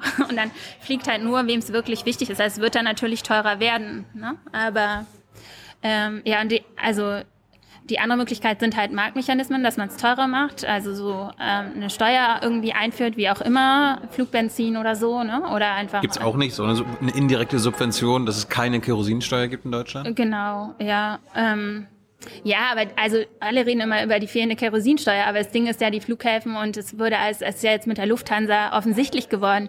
Es gäbe die Lufthansa gar nicht. Also es ist kein privates Unternehmen. Also eigentlich ist es ein staatliches. Also jetzt ist es ja offiziell auch ne der Staat mit Anteils. Also es gehört ja dem Staat mit. Also es Aber ist wir, ja aber wir müssen, wir möchten da nicht mitreden, was die machen. Das ist eine freie. Ja, beziehungsweise, also es war jetzt ja eine ganz klare Entscheidung, dass, dass es weiterhin, also finde ich auch okay so, ne? Also ich will jetzt auch nicht, also es ist auch blöd, wenn wir jetzt alle von Ethiopian Airlines, die definitiv weiterfliegen werden, weil sie halt die, äh, ähm, die Devisen brauchen. Also ähm, da abhängig werden, ob jetzt Äthiopien uns irgendwo hinfliegt oder so. Also ich glaube, es ist schon gut, dass es auch eine staatliche Fluggesellschaft oder also eine deutsche Fluggesellschaft gibt. So. Ähm, aber genau, man muss sich halt dessen bewusst machen, dass das das halt alles, also staatlich, genau wie die Universitäten staatlich auch finanziert sind und so, ne, dass auch dieses ganze Flugsystem irgendwie nicht, also dass es vom Staat nur durch unsere Steuergelder überhaupt ermöglicht wird. Ähm, ja, das andere, also das nächste softe Instrument ist dann Information, also Kommunikation, so, dass du einfach Leuten sagst, was es bedeutet, also viel breiter auch noch. Also es läuft ja immer noch, ähm, wenn du ins Kino gehst, also so ist so, wo ich halt Werbung sehe, dann irgendwie äh, Werbung für Urlaub in Australien oder so, ne? Und der ist, also die Werbung ist sehr viel attraktiver als dann die Werbung, das oder die Informationsvermittlung so dazu, was das eigentlich äh, fürs Klima bedeutet, wenn du nach Australien fliegst. So. Ähm, auch da Da, ist da, das, da, bin ich, da bin ich so wie bei, wie bei Medikamenten. Also wenn Medikamente beworben werden, ist ja am Ende auch mal so, fragen, ihn, fragen Sie den Arzt, Apotheker. Man müsste quasi bei so einem Australien-Spot, äh, der, die Hälfte des Spots muss immer quasi Warnung sein, was das für Umweltschäden ja, oder vielleicht sollte man auch, wie Zigarettenwerbung ja auch inzwischen im Kino verboten wurde oder überhaupt. Aber es wird immer noch geraucht, ne? Ja, aber nicht mehr so viel wie früher. Stimmt. Äh, also wesentlich weniger. Und, ähm, und es ist halt auch nicht mehr cool oder weiß nicht, äh, bestimmten Kreisen vielleicht schon noch, aber so früher war es einfach auch cool zu rauchen und so, ne? Ähm, ja.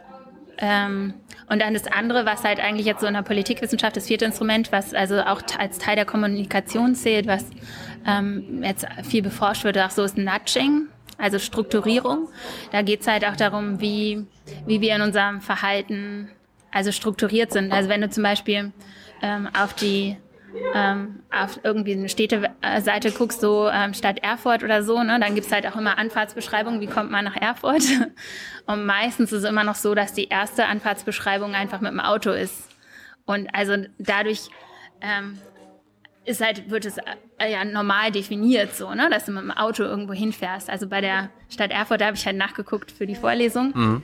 Bei der äh, Stadt Erfurt siehst du halt dann auch, äh, wie du mit, äh, also Erfurt liegt äh, ICE-technisch total zentral, äh, wie du halt auch mit dem ICE, also in welcher Zeit du da hinkommst. Und das ist eben das, dass du halt, also mit dem ICE bist du definitiv schneller in Erfurt, also von den Großstädten in Deutschland als ähm, als mit dem Auto, ne? Mit dem Flugzeug, glaube ich auch.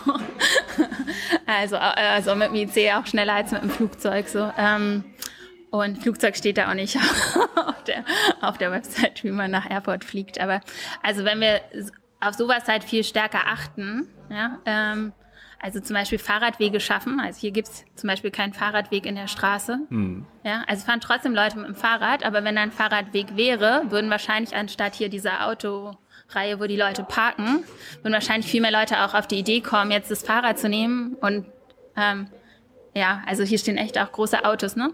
Es ist Wahnsinn, ähm, wie viel Fläche die einfach auch wegnehmen. Ja, und das kriegen die einfach so umsonst. Ja, also, ja. Ähm, also wir, wir erneuern sogar immer noch dann den Asphalt und so. Hm. Wenn jetzt mehr Leute mit dem Fahrrad fahren würden, könnten wir total viel Geld sparen. Und also für die Autofahrer ist es leider auch gut, ne? weil die halt weniger Stau haben, wenn, wenn wir mehr Fahrrad fahren. Jetzt haben wir schon so oft über unser aktuelles Wertesystem geredet. Ähm, was sind denn das für Werte, wenn Status und so immer noch wichtig ist? Und wohin, welche neuen Werte müssten wir dann ja, also ich glaube, es fängt halt bei jedem so im Kopf an. Also ich merke halt bei mir selber auch so, also, ähm, also ich werde jetzt an die Uni wechseln und dann geht's auch wieder darum, mein Gehalt zu verhandeln, so, ne? Dass ich will natürlich ein hohes Gehalt und das ist natürlich ähm, äh, definiere ich darüber auch meinen Selbstwert. Also, und das habe ich auch an mir, also merke ich halt, dass es, es geht gar nicht darum, dass ich das Geld brauche, sondern dass ich halt auch genauso viel wie meine männlichen Kollegen verdienen will, so, ja.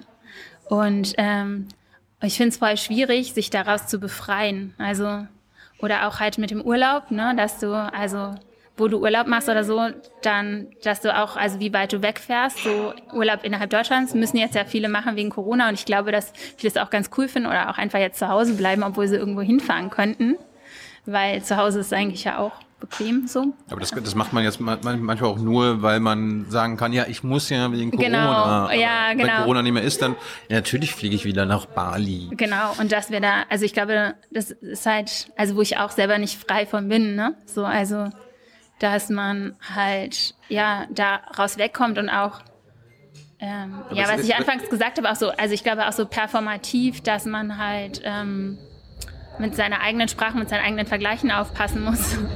Also halt dann nicht immer von dem Porsche-Fahrer als dem Erfolgreichen sprechen, ne? Oder der, der Geld hat, ne? So, ähm, oder jetzt Tesla oder weiß ich was, ja. Also, aber ich, also ich beobachte so, dass viele Leute auch davon wegkommen und ähm, sich da halt auch neue Werte rausbilden. Und da aber, bin ich eigentlich. Es geht ja offenbar nicht schnell genug.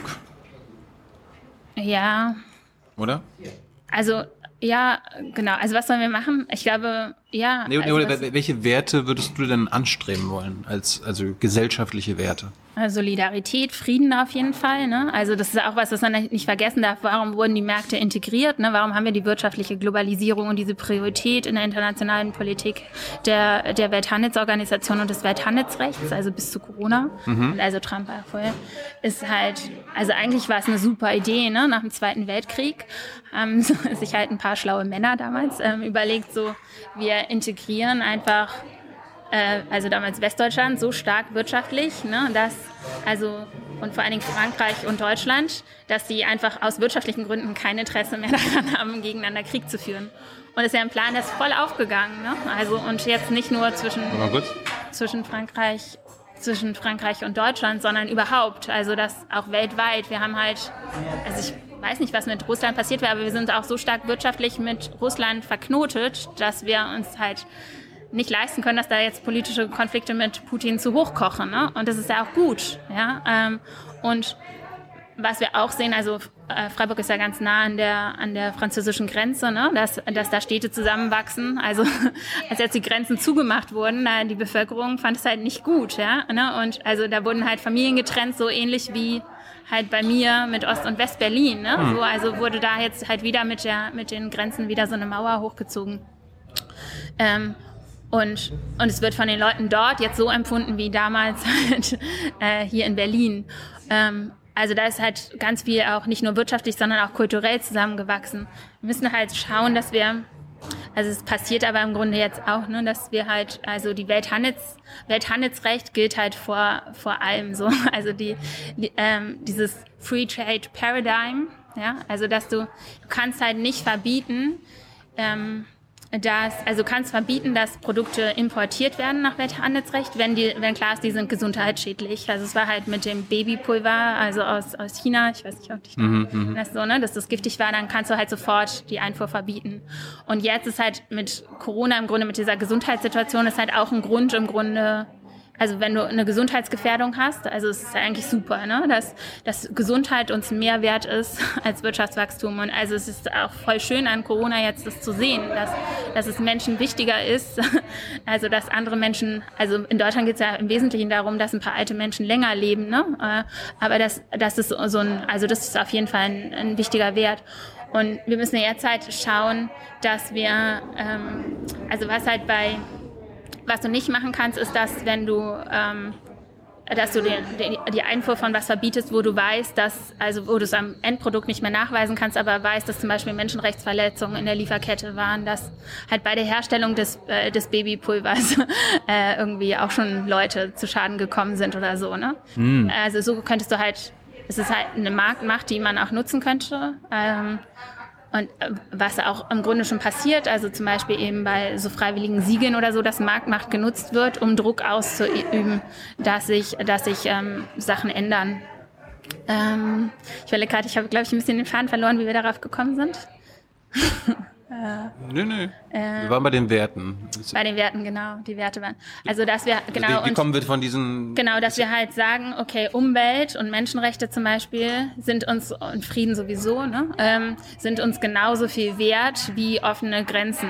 Also, oder freier Handel. Also, offene Grenzen für Menschen wäre super, aber es ist ja offene Grenzen für Produkte im Moment, ne, Freihandel. Also, dass wir halt sagen, okay, wir machen Handel nicht, wenn dadurch die Umwelt äh, zerstört wird. Ne? Uh. Ja. Also, dass wir eine Weltumweltorganisation, also ich glaube nicht, dass wir eine Weltumweltorganisation haben werden, aber wir könnten halt sehen, dass wir die Welthandelsorganisation, das Welthandelsrecht äh, umreformieren. Also es ist ja nur von Menschen gemacht. Ne? Ähm, und dahin kommen, dass halt da zum Beispiel, also Umweltwerte ist halt Umweltpolitik ist das, wo ich herkomme, aber ich habe gemerkt, es geht halt auch um ähm, Social Justice, also einfach ähm, Gerechtigkeit. Also es reicht halt nicht, nur Umweltschutz zu machen, dann machst du einfach alles teurer und äh, Europa konsumiert weiter wie bisher. Da wollte ich auch gleich mal äh, fragen, was du von der CO2-Steuer hältst, aber äh ja, CO2-Steuer ist halt wie Mehrwertsteuer, ist halt die ungerechteste Steuer im Grunde, die es gibt, wenn die für alle gleich ist. Also ich meine, es ist ein Instrument, aber ich halte nicht grundsätzlich nicht so viel für ein Marktinstrumenten. Mhm. Ja. Ähm, also wir können auch einfach Sachen verbieten. Das erleben wir ja gerade. Aber im Prinzip müssen wir ja quasi eine, wenn du jetzt bei der WHO, bei der Welthandelsorganisation, mhm. nee, also Welthandelsorganisation, nee, nicht World Health Organization. Ja, genau, äh, TO, also genau, World Trade Organization. Aber eigentlich müssten wir ja quasi eine Weltumweltorganisation haben, die über der Welthandelsorganisation steht, weil das habe ich jetzt auch durch äh, viele, viele Experteninterviews gelernt. Die Ökologie muss über der Ökonomie stehen und nicht ja. andersrum. Aktuell also, ist es ja immer noch andersrum. Eigentlich, also wir haben halt dann die ILO, ne, die äh, International Labour Organization, die halt so Sozialstandards noch am ehesten durchsetzt. Also ich denke eigentlich, als, an erster Stelle müsste der Mensch kommen. An zweiter Stelle dann die Umwelt und dann vielleicht an dritter. Ja, oder nicht mal. Also ich weiß gar nicht, ob Wirtschaft ein Wert ist. Also Wirtschaft ist ja eigentlich nur ein Mittel. Ne? Ja, ja. Und ich, ja. ja aber, aber wie, wie, wie können wir da hinkommen, dass quasi die Ökonomie sich der Ökologie unterordnen muss. Brauchen, ja, also, brauchen wir dann eine weltweite Revolution und den mhm. Kapitalismusumsturz oder was? Ja, also ich glaube, Demokratie ist halt eigentlich die beste Form oder repräsentative Demokratie, die beste Form der Organisation, so die wir bisher haben. Also da kommen wir halt hin, indem halt jetzt hier für Deutschland, also Deutschland ist schon mächtig, also unter anderem durch, durch seine Marktmacht auch, aber auch ähm, natürlich gut organisiert in, in der internationalen Politik. Wenn Deutschland seine Position dort ändern würde, ja, und das schaffen wir, wenn jetzt Leute mit einer anderen Wertehaltung, also jüngere Menschen, die es dann auch betrifft, einfach diese repräsentative Demokratie nutzen. Also die CDU stürmen und die SPD stürmen. Ja, also du fragst mich jetzt so, ne? Aber das wäre so der Plan. Also eigentlich als Politikwissenschaftlerin bin ich ja keine Politikerin so. Also ich, ich gucke halt, was schon passiert und kann das halt irgendwie. Ja, aber ich meine, du, du, wirst, du wirst ja wahrscheinlich auch mal gelernt haben, wie mächtig, äh, ich nenne es mal, das Kapital ist in der Politik. Und das wird sich doch immer dagegen wehren, dass die äh, Ökonomie sich der Ökologie, der freie Handel sich der, Öko, äh, der Ökologie unterordnen muss. Dass, also, dass Menschenrechte auf einmal wichtiger sind als Profit. Ich glaube, also ich weiß nicht, ob es so ist. Also ich glaube, wenn ich mit den Leuten eben aus den Unternehmen rede und halt auch meine Familie oder so. Ähm, ja, die können dir also, viel erzählen, ne? Ja, aber naja, bei meiner Familie weiß ich es auch so, ne? Also ich glaube, dass, ähm, dass niemand nur, also ein Unternehmen zu leiten. Du bist ja auch Unternehmer im Grunde genommen. Im Grunde schon. Ja, also du machst ja nicht den Job nur, um Geld zu verdienen. Ja? Richtig. Ja. Und ich glaube, das trifft auch die meisten zu, dass sie irgendwie einen Beitrag zur Gesellschaft leisten wollen, wie auch immer so. Und dann ist es also. Aber ich, ich, bin, ja. ich bin so aufgewachsen und aus der Schule rausgekommen mhm. mit dem Streben, ich will ganz viel Geld verdienen. Und zwar schnell und ist mir ist egal wie. Und ich habe es dann irgendwie durch Glück und gute Freunde und so weiter gelernt, dass ich, dass das ein Irrweg ist. Aber ich kenne immer noch eine Menge Menschen, die erstmal alles, was sie, was sie machen, was ihr ähm, Leben beeinflusst, auf Geld verdienen und äh, bekannt werden und so weiter aus ist. Mhm. Wir können ja gleich nochmal über ähm, Macht und von Individuen reden. Da, da kennst du dich ja auch gut aus. ja, also aber selbst die, also ich weiß nicht, deine Freundin kenne ich nicht, aber ähm, ich glaube, dass es war jetzt mit diesem Horten von dem Klopapier und so, ne? Wer, wer kauft da Klopapier und so? Also du kaufst es ja nicht nur für dich alleine. Du kannst ja nicht 20 Rollen Klopapier, weil du alleine wohnst, sondern weil du eine Family hast und irgendwie auch willst, dass die halt, also ich glaube auch, da, also auch viele Unternehmer oder so, die geben das dann halt an ihre nächste Generation innerhalb ihrer, also es ist halt dieses konservative Denken, ne, dass du deine Familie zuerst so denkst, aber dass, dass du es auch nicht jetzt nur egomäßig nur für dich selber machst, sondern ähm, ja, das ist ein gutes Beispiel mit äh, Familie und Unternehmer. Da sind wir auch eine totale äh, asoziale Gesellschaft, äh, dass diese Art von Erbschaftssteuer, die wir haben, quasi, wenn du reich geboren wirst, dann erbst du und bleibst reich. Mhm. Und es geht, da geht fast gar nichts an, an die Gesellschaft. Ähm, ja, klar. Also es ist aber das Erben und nicht die Erbschaftssteuer. Ne? Ja, ja, klar. Ja. Und ja, ist so. Nochmal, nochmal, nochmal zu deinem Weg. Also du bist, äh, hast in Berlin studiert. Wie bist du dann in Greifswald gekommen? Ähm, also ich war erst in Leipzig. In Leipzig? Äh, ne? also Warum, Warum meinem, Leipzig? Also ich habe 2007 fertig promoviert und dann habe ich halt geguckt, wo ich irgendwie einen Job kriege und hast du, gesagt, hast du gesagt Ostdeutschland? Nee, es war eigentlich so, dass ich, also ich habe mich auch in Berlin halt hier beworben, habe aber in Berlin irgendwie jetzt nichts auf Anhieb bekommen und dann habe ich halt auf Anhieb irgendwie so eine wissenschaftliche Mitarbeiterstelle in, in am Helmholtz-Zentrum für Umweltforschung in Leipzig bekommen und dann ähm, bin ich da hingezogen für zwei Jahre so und dann lief das Projekt aber aus. Also es ist halt immer das also viele Stellen in der Wissenschaft sind halt so projektbasiert. Also und wenn das Projekt zu Ende ist, ist auch deine Stelle zu Ende. Und dann musst du halt zusehen, am besten schon bevor das eine Projekt zu Ende ist, dass du ein neues Projekt einwirbst. Ähm, und das habe ich dann halt gemacht mit jemand zusammen aus Greifswald. Also ich habe auch in Leipzig Anträge gestellt, aber ich war nicht erfolgreich. Und dann bin ich halt äh, danach Greifswald gegangen und habe da viereinhalb Jahre in einem Projekt gearbeitet. Als es zu Ende war, bin ich dann nach Freiburg gegangen.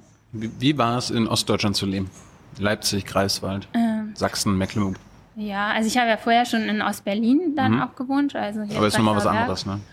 Ja, genau. Also ich glaube, dass es halt in Deutschland, also für mich war also eigentlich so krasser der Unterschied zwischen Freiburg und Berlin jetzt als zwischen Berlin und Leipzig. Also ich glaube, das, also es ist ja auch schön, dass wir so ein föderales System haben und die Kulturmentalität einfach überall anders ist. Mhm. So, ne? ähm, Wie war denn die Mentalität in Leipzig? In Greifswald. Mhm. Über Freiburg können wir auch noch reden. Ja, also du meinst jetzt so ost-west-mäßig? Mhm. Mhm. Hast du dann als Wessi quasi einen Unterschied?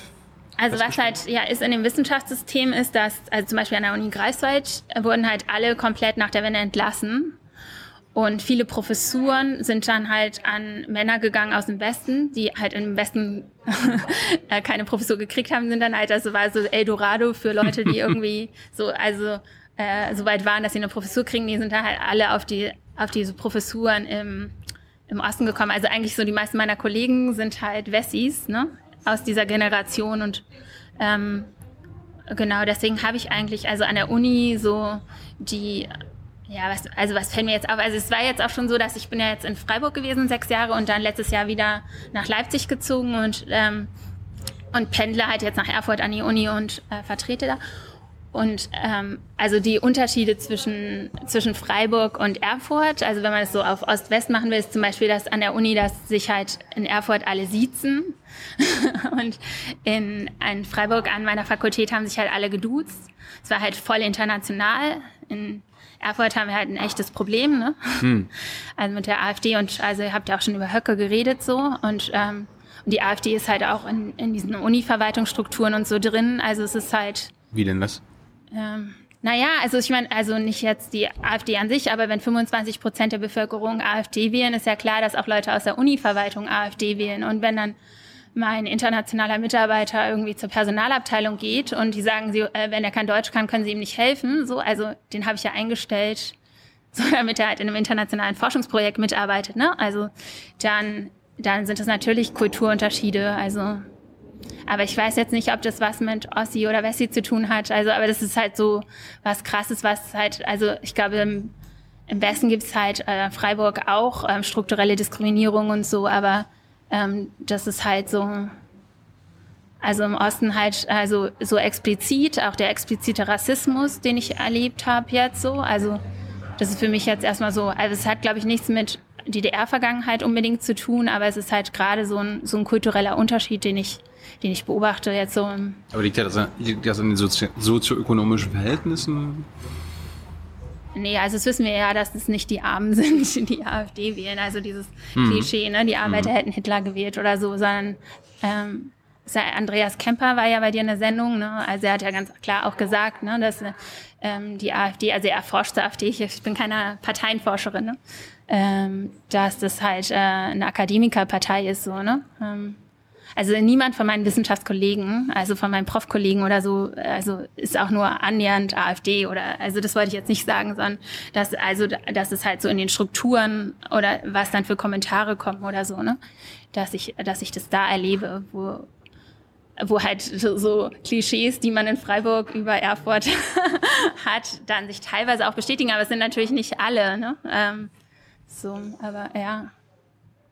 Ich weiß nicht, was du dazu als Ossi sagen willst. Gut, ich, ich lasse die Interviews sprechen. Ja.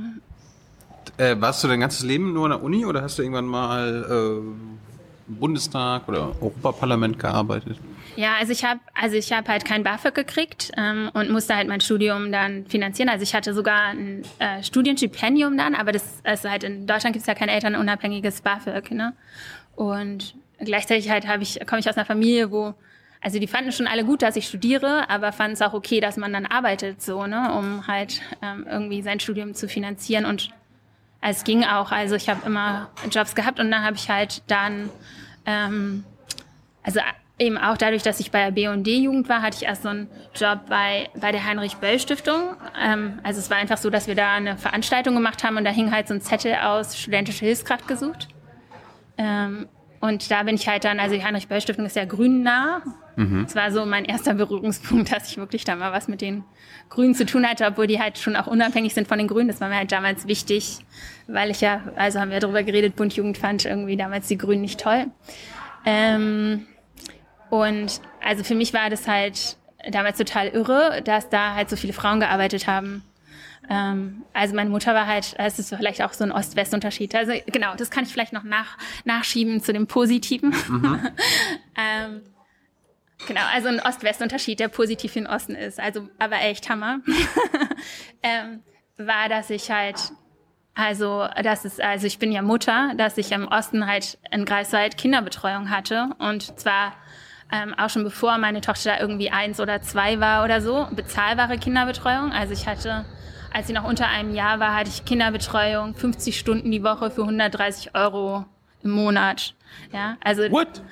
Ja, das ist halt subventioniert ja. und das und und es hat nie irgendwer, also ich hatte nie das Gefühl, eine Rabenmutter zu sein oder so. Ja? Also es wurde nie so kommuniziert. Das habe ich erst dann in Freiburg erlebt, wo dann, also es haben nicht alle Mütter gearbeitet, aber es war halt normal zu arbeiten, auch immer noch. Es ist in Ostdeutschland normal, als Mutter zu arbeiten, auch Vollzeit zu arbeiten. Ne? Und in, in Freiburg ist das halt nicht normal. Also da bist du halt schon in einem Rechtfertigungsdruck. Also in der Schulklasse meiner Tochter waren halt zwei Mütter, die Vollzeit gearbeitet haben. Und ähm, also das kann man positiv finden oder nicht so, aber für mich als Vollzeit arbeitende Mutter ist auf jeden Fall ein Pluspunkt für den Osten. Also ähm, obwohl es jetzt auch so ist in Erfurt, dass ich die einzige politikwissenschaftliche Professorin bin. Also es, es, setzt, es bedeutet da nicht, dass innerhalb ähm, der, der Strukturen, also wir haben ähm, also die Sekretärinnen sind eigentlich alle Frauen. Also es gab jetzt einen Mann, der hat jetzt aufgehört und die Profs sind eigentlich alle Männer. Also es gibt Miriam Zosche an der als Wirtschaftsprofessorin so und die ist eigentlich die einzige, die da im Fakultätsrat dann hm. war. So also ähm, das heißt dann nicht, dass also dass Frauen automatisch in auf allen Ebenen irgendwie emanzipierter sind im Osten als im Westen, aber es gibt auf jeden Fall ähm, die Möglichkeit und auch die Akzeptanz, dass du Vollzeit arbeitest. So. Also es war ein krasser Unterschied zwischen Osten und Westen. Das wollte ich jetzt noch nachschieben. Und was hatte ich davor erzählt? Ja, wir wollten ja, ähm, du hast ja im Bundestag zum Beispiel gearbeitet ah, ja, genau. als wissenschaftliche da, Mitarbeiterin. Genau, und dann habe ich, also genau, da bin ich bei der Böll Stiftung gelandet und ähm, und es war echt cool, weil ich halt auch so nicht so vorher habe ich halt so in der Spedition Rechnungen sortiert oder so, so. Und da habe ich halt inhaltlich gearbeitet. Dann habe ich bin ich nach ähm, Straßburg gegangen, habe da ein Auslandssemester gemacht, also Erasmus. Und es war so, dass halt da ganz viele immer als studentische Hilfskräfte im Europaparlament gearbeitet haben, also gerade von den internationalen, also die Deutschen halt bei den deutschen Europaabgeordneten, also sie fanden das halt gut, weil sie dann studentische Hilfskräfte hatten, die halt auch die Sprache konnten mhm. und so. Und dann, weil ich halt vorher bei der Heinrich-Böll-Stiftung da gearbeitet habe, habe ich so gedacht, ja, ich bin jetzt so eine grüne Frau irgendwie und die auch Umweltpolitik macht. Und ähm, dann ähm, habe ich, damals hat man, gab es noch nicht so E-Mail, hat man sich nicht per E-Mail beworben, da habe ich einfach nur so einen Absatz geschrieben und irgendwie einen Briefumschlag getan und dahin geschickt und ähm, warum ich dahin will. Und dann haben die äh, gesagt, ja, finden sie gut und so und wann ich anfangen kann, aber ich kann nicht in, ich soll nicht nach Straßburg kommen, sondern nach Brüssel. Dann habe ich halt ähm, da drei Monate Praktikum gemacht und bin dann halt zweieinhalb Jahre geblieben. Also Hiltrud Breyer war das. Ähm, die war Europaabgeordnete von den Grünen. Also weiß ich nicht. Ich habe jetzt keinen Kontakt mehr. Also ich habe neulich mal ihren Mann wieder getroffen, weil der Prof ist. Ähm, aber genau. Ähm, nee, ich glaube, sie ist nicht mehr aktiv. Ich weiß nicht. Ja. Mhm. Frustriert aufgegeben vielleicht. Nein. Ja, also wäre krass so. Also weil sie hat war echt eine Kämpferin. Also eine so. gute, ja. Ja und ähm, also es hat mich auch, glaube ich, geprägt, so einfach in meinem Werdegang, dass, also dass, ähm, also dass meine erste richtige Chefin halt für länger halt eine Frau war, die irgendwie auch an mich geglaubt hat und mir immer das Gefühl gegeben hat, dass ich auch alles machen kann, was sie kann, so, also, ne, dass ich, also, ähm, also dass mit Sekretärin irgendwie die Karriereleiter nicht zu Ende ist oder weiß nicht, also Karriere ist ein blödes Wort so, aber dass man halt auch ähm, sich auch beruflich entfalten kann. So, also sie hat auch, während sie Europaabgeordnete war, zwei Kinder gekriegt, ähm, was halt auch krass anstrengend ist. Also ich weiß nicht, ob ich es jemand empfehlen kann, so, aber ähm, aber es war, es spricht halt aus einem Selbstverständnis heraus, so. Ähm, Genau, also ja, sie war im Frauenausschuss und im Umweltausschuss. Also das Europaparlament hat einen extra Frauenausschuss, wo es halt um so Antidiskriminierungssachen ge geht und so. Also es geht nicht nur um die Diskriminierung von Frauen, mhm. aber ähm, also Antidiskriminierungsrichtlinie oder so, ähm, war halt der Frauenausschuss, der das bearbeitet hat. Also im Parlament ist ja so, dass es immer die Ausschüsse gibt, ja, du weißt es, ähm, mhm. und die dann so thematisch vorbereiten, was dann letztlich im Plenum entschieden wird. Und dann bist du irgendwann im Bundestag gelandet? Auch wieder bei der Grünen? Genau, das war dann, dass ich eigentlich also mich entschieden hatte, nicht in, in, die Politik zu gehen. Also da war ich ja noch voll jung, also war ich so 23 und ich hätte halt da schon irgendwie auf dieser wissenschaftlichen Mitarbeiterebene weitermachen können. Und ich wollte aber, also ich hab, hatte so für mich das Gefühl, dass ich eigentlich noch gar nichts so weiß und noch nicht genug verstanden habe. Ähm, ich fand, ich habe auch so gemerkt, dass mich das irgendwie, also ein bisschen was du, was du beschrieben hast mit dem Machtding oder so, also dass es auch so ein persönlich ähm, also dass man sich, also es war so, dass ich zum Beispiel, habe ich mal mit meiner Schwester telefoniert, da erinnere ich mich noch, da habe ich halt ihr so beschrieben, ähm, so, also ich habe erst darüber geredet, wer mit wem und wo ich war, auf welchem Empfang und wer da auch alles war und wer mir Hallo gesagt hat und so. Und dann habe ich mich irgendwie, also habe ich das selber gar nicht reflektiert und habe halt über jemand anderen gelästert, dass der sich halt nur darüber definiert oder sich so toll findet, weil mm. er den und den getroffen hat. Und dann hat meine Schwester so zu mir gesagt, ey, Lena, jetzt ohne Witz, du hast die letzte halbe Stunde genau das Gleiche gemacht. so. Und dann dachte ich so, boah, krass. Also, und habe halt da auch gemerkt, dass es so in der Politik geht es halt voll viel um Personen und gesehen werden und so, ne? Und ähm, also und ich glaube, also es geht nicht nur darum, aber ich glaube, es ist halt gut, wenn du eine gefestigte Persönlichkeit hast und auch schon so planen irgendwie, was du machen willst und dann in der Politik bist. Also ich war ja nur Mitarbeiterin, ne? Mhm. Also ich war ja keine Politikerin, aber so ich habe so gemerkt, dass das Umfeld ist auch nicht gut für mich so. Und ähm, also, da, also Umfeld ist auch so ein Statussymbol im Grunde, oder? Ja, also ich kenne so, den, ich kenne den, ich habe den. Ja, getroffen. oder auch so, also ja, und so Leute, denen es halt wichtig ist, wen sie treffen. Und an der Uni ist halt nicht so.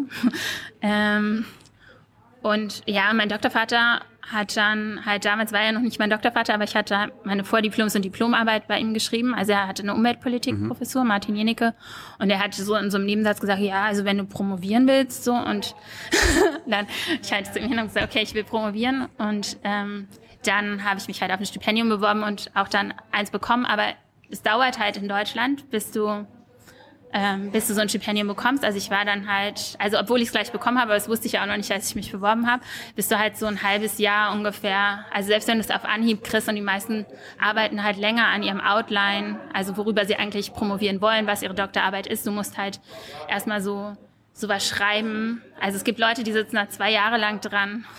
Das weiß ich jetzt aus äh, Live-Beobachtung, also bis sie überhaupt wissen, was ihr Doktorarbeitsthema ist und wie sie das framen und welche Theorie und so. Und ich saß da halt zwei Monate dran, weil ich nicht so viel Zeit hatte und das Geld brauchte. Und ähm, genau, und dann halt, hatte ich halt schon aufgehört, bei Hiltro zu arbeiten. Und ich hatte aber also mein Vater hat mich halt so teilweise unterstützt zwischendurch, aber er hat halt gesagt, er gibt mir kein Geld so. Also wenn ich jetzt noch noch länger studieren will, so noch mehr, so er ist nicht dazu verpflichtet. Ähm, und dann habe ich auch zwei Jahre nicht mit meinem Vater geredet so, aber also er hätte mich eigentlich weiter unterstützen müssen, weil ich immer noch eingeschrieben war und eigentlich so, ne? Hm. Und ich hatte, wenn du an der Uni eingeschrieben bist, dann es wäre halt blöd gewesen, sich zu exmatrikulieren, weil, also ich brauchte auch die Einschreibung, um mich auf das Stipendium zu bewerben.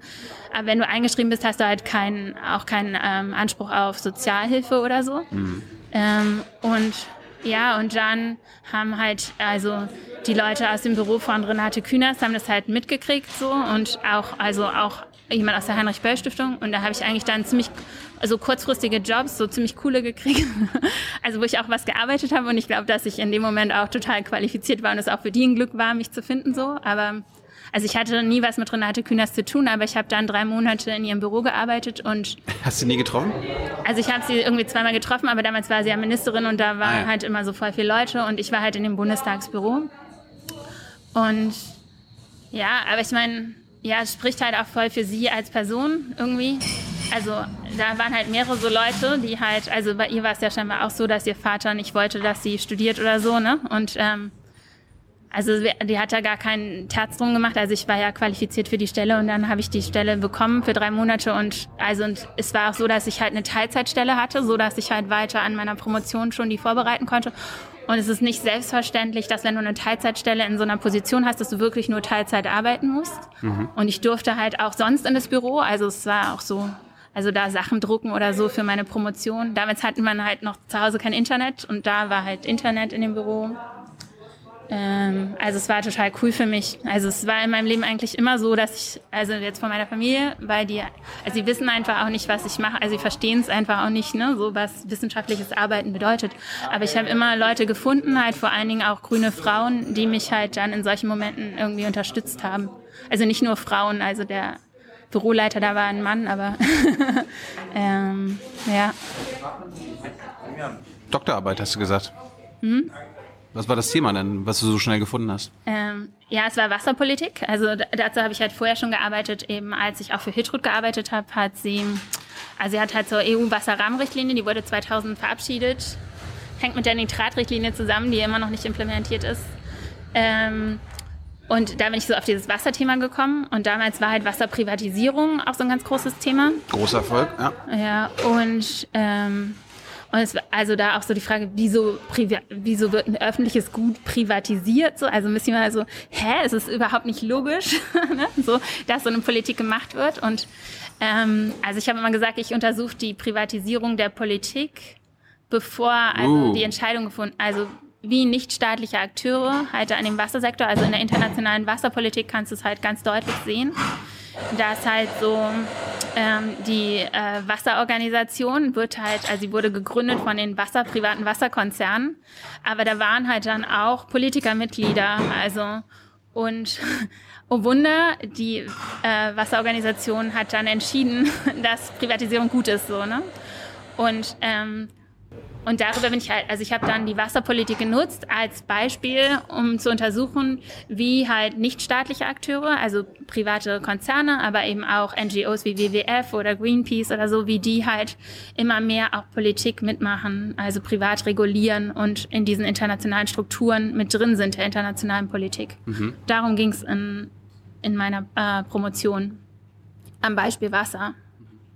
Aber ja, genau. Also die Wasserpolitik ist halt so das Anwendungsbeispiel, aber natürlich habe ich irgendwie auch voll viel über Wasser gelernt. Ne? Also, ähm, Gibt es irgendwas, was die meisten Leute, vielleicht unser Publikum, nicht wissen über Wasser, was du uns jetzt so als so Tri Trivia, Fun Fact mitteilen kannst? Ah, ist kein Fun Fact. Also hier in Berlin-Brandenburg ja, haben wir ein massives Wasserproblem. Es wird jetzt wahrscheinlich eine Enquete-Kommission in Brandenburg geben zu Wasser.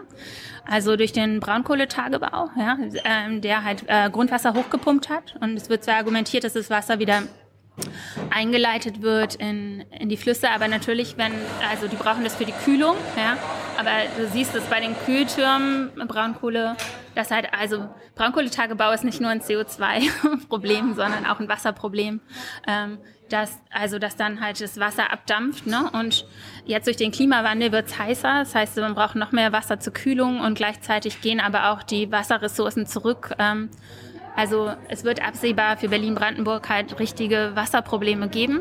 Es gibt jetzt auch schon Konflikte darum mit Tesla, ne, mit der Fabrik in Grünheide. Also es ist ja auch in internationalen Medien. Die brauchen halt total viel Grundwasser. Ähm, also und wo halt äh, quasi, also so wie ich es halt aus den Medien kenne, die Hälfte der Bevölkerung irgendwie jetzt aber dagegen ist, dass diese Tesla-Fabrik, also Wertewandel. Ne? Mhm. Also sollen 10.000 Arbeitsplätze entstehen und du würdest denken, dass in Brandenburg, in der Pampa, die Leute sich über nichts mehr freuen als über 10.000 Arbeitsplätze. Aber viele Leute sind dagegen, weil sie sagen, unser Wasser ist uns wichtiger.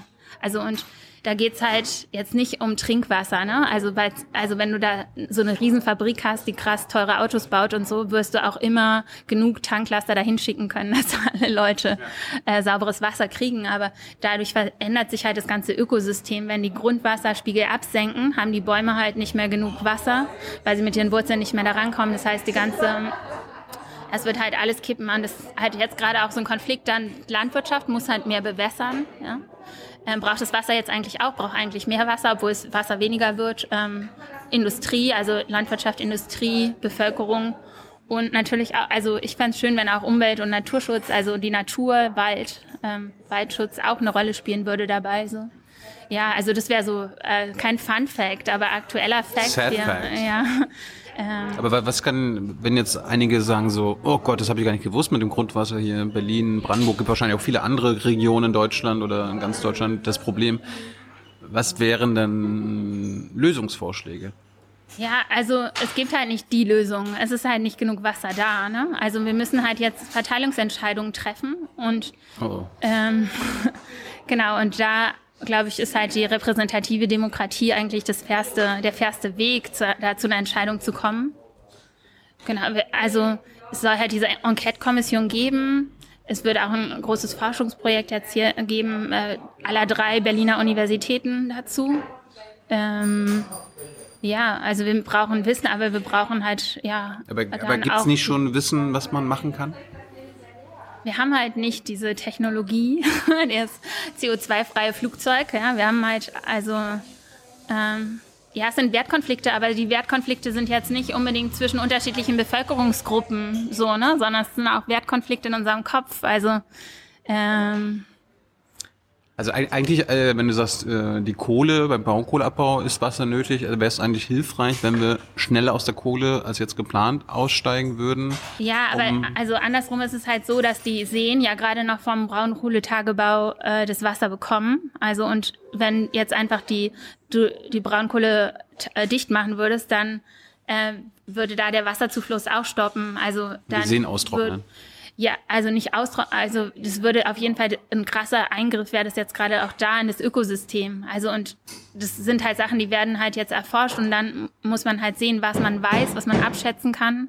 Es wird auch voll schöne Seenlandschaften geben, wie jetzt auch bei Leipzig so, ne, wenn die Braunkohletagebau geflutet wird so.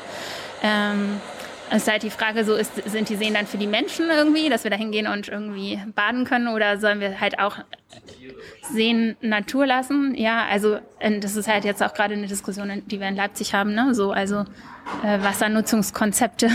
ähm, Aber wie, wie, wie schnell müssen wir dann, dann äh, jetzt mal zu Potte kommen? Ganz Also- schnell, also jetzt in Brandenburg, das also Jetzt haben wir einen Arbeitskreis gegründet, der dann wieder drei Jahre äh, guckt, was los ist und dann dauert es wieder drei Jahre, bis sich entschieden wird und dann ist alles schon ausgetrocknet. Ja, also, naja, also diese Tesla-Fabrik kann ja nicht so gebaut werden, wie sie ursprünglich gebaut wurde. Was da halt jetzt noch gar nicht berücksichtigt wurde, ist, dass da also nicht mehr wie viel Wasser Tesla braucht, sondern auch wenn da halt 10.000 Leute hinziehen und neue Siedlungen gebaut werden und so, Flächenversiegelung stattfindet, was das auch wieder fürs Wasser bedeutet. Ja, ähm, ja also... Aber es bringt auch nichts einfach zu machen und schnell zu entscheiden. Ja, ja, klar. sondern man muss, also weil die Zusammenhänge sind so komplex, also was wir halt hatten mit dem Braunkohletagebau, ne? wenn wir einfach dicht machen so. Ähm, also manche Sachen, wir können die Flugzeuge einfach Boden lassen, so, dann, so das ist halt was, das wir, was wir machen können, irgendwie was, äh, wo wir keine Nebenwirkungen haben. Vielleicht einfach ne? weniger Wasser verbrauchen. Also das wär, würde halt bedeuten, dass wir Tesla nicht bauen, ne? äh, ähm, oder also da keine Genehmigung ähm, oder die Genehmigung zurückgezogen. Ich weiß nicht, wie es genau läuft. Ähm, aber wir werden trotzdem, also weil es Wasser knapper wird, Nutzungskonflikte haben, zum Beispiel zwischen der Landwirtschaft und ähm, äh, und der Industrie, die schon da ist. So, dann geht's halt dahin, okay, was dürfen die Landwirte noch anbauen? Also ein Beispiel von meinem Kollegen ist immer in Freiburg, der Freiburg ist halt eine Weinregion, ne? Also kannst du wirklich in einem Wasser, mit wachsender Wasserknappheit noch rechtfertigen, dass Wein angebaut wird?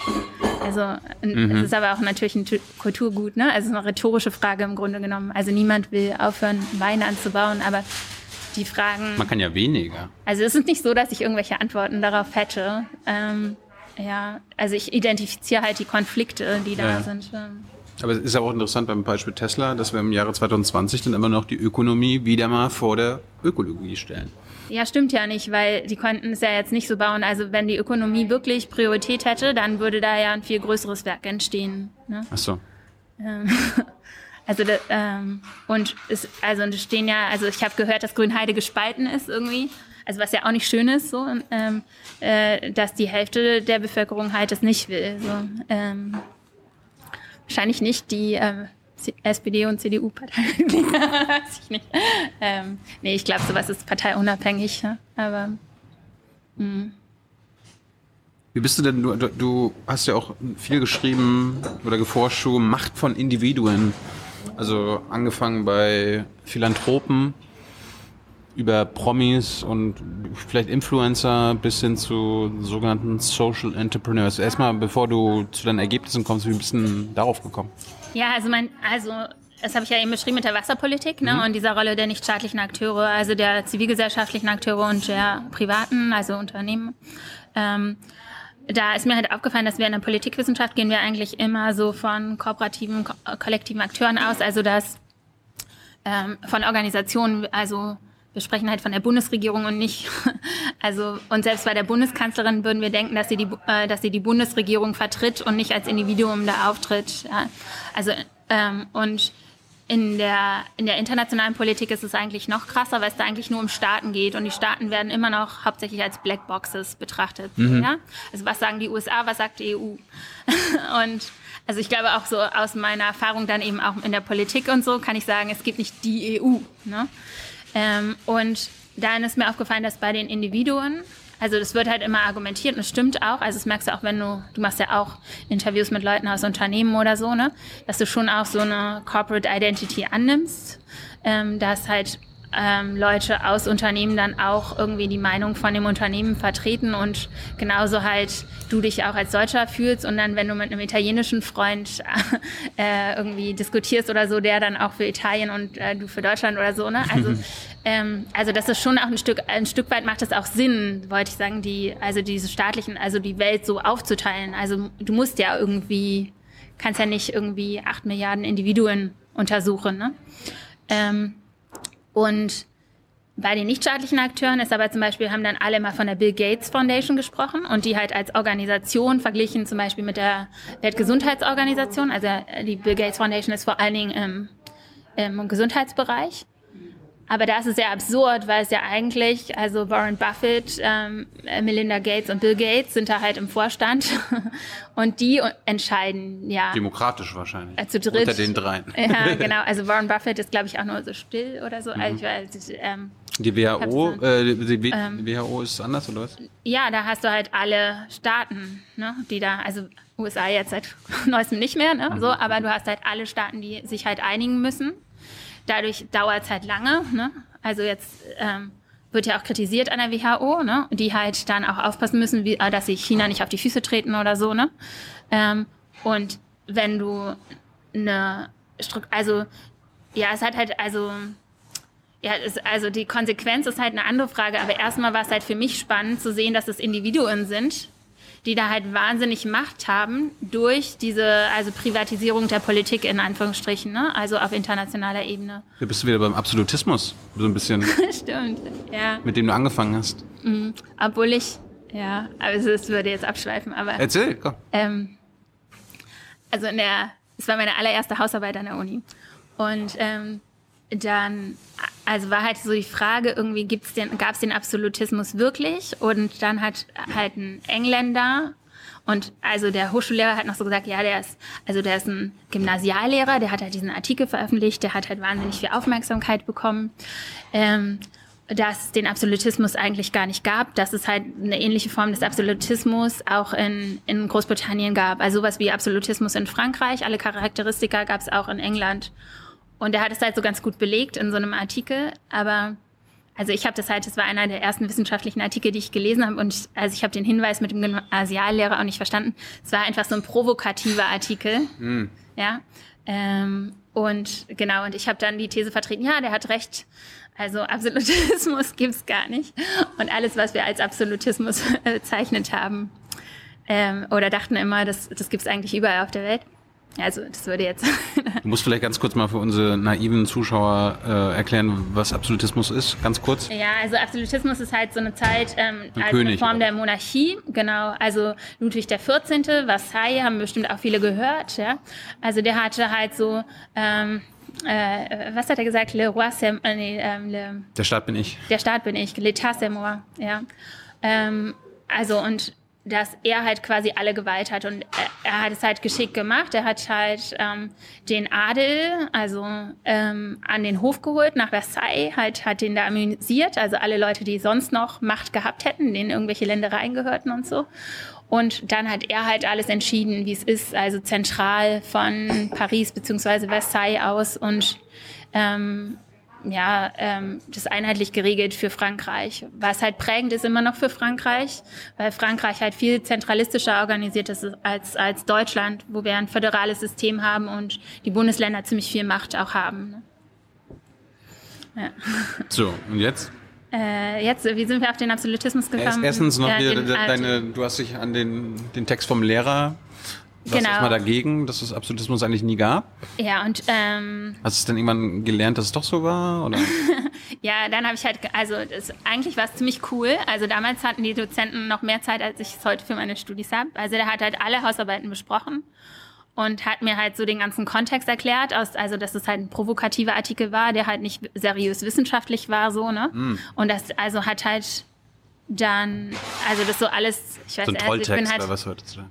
Ja, vielleicht würde man, also ja, oder halt einfach, also es gibt halt in der Wissenschaft auch also so einen provozierenden Text, ne? Also ähm, dass man Sachen in Frage stellt, aber der eigentlich ist ja übers Ziel hinausgeschossen, so, ne? Ähm, und ja, ich weiß nicht, nachher kommt Florian mich abholen, der ist Historiker, der kann es vielleicht besser erklären mit dem Absolutismus. Aber, Aber wir waren, ja, wir waren ja bei der Bill Gates Foundation. Genau, und du hast halt gesagt, so absolutistisch. Also, Ja, oder hat das, hat das was damit zu tun? also, ähm, Wenn du so ein richtig ähm, mega äh, reicher äh, Bill Gates bist, Also Mark Zuckerberg war ja so halt weiter. das ganze System, ne, an dessen Spitze halt der König war. Und die Bill Gates Foundation als Foundation ist natürlich eingebettet in ein System. Also die unterliegen zum Beispiel also dem Stiftungsrecht der USA, was viel strikter ist als in Deutschland. Also ich habe das halt auch, ähm, ähm, also ich habe halt eine andere Stiftung auch gesucht und meinte halt auch in Bezug zur Umwelt und habe ihn mit der Michael Otto Stiftung in Deutschland das so verglichen. Und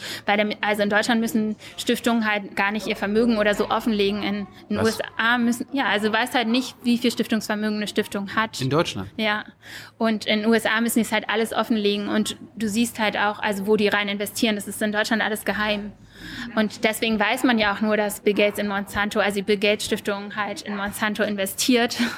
Ja, und gleichzeitig sich also dann über die Entwicklungshilfe für die Verbreitung von Gentechnik einsetzt. Warum, warum, äh, ganz kurz bevor wir da weitermachen, aber warum ist es in Deutschland so hinterwälterisch? Oder ist geheim oder was? Ähm, naja, ich glaube, es hat dann was damit zu tun mit dem Erben und so. weißt du, dein Thema. Also ich kann es nicht erklären. Ich, hab- es ist hab ich auch nicht beforscht, warum es jetzt in, in Deutschland so ist oder woanders ähm, anders. Also, aber ich, also ich, ich stelle es halt nur fest, ne? Also es hat ja auch ganz konkrete Auswirkungen auf, auf meine Forschung, dass halt viel mehr Informationen zur Bill Gates Stiftung vorhanden sind als zur Michael Otto Stiftung. Aber was über Michael Otto auch, also damals war es so, als ich meine Habilitation dazu gemacht habe, also die habe ich ja auch 2013 schon abgeschlossen, ist jetzt sieben Jahre her, aber dass ähm, der Vorstand halt auch so einen Vorstandsvorsitzenden gab, das war halt Michael Otto. Ähm, also wo wir also wo wir auch ein Individuum halt quasi an der Spitze haben.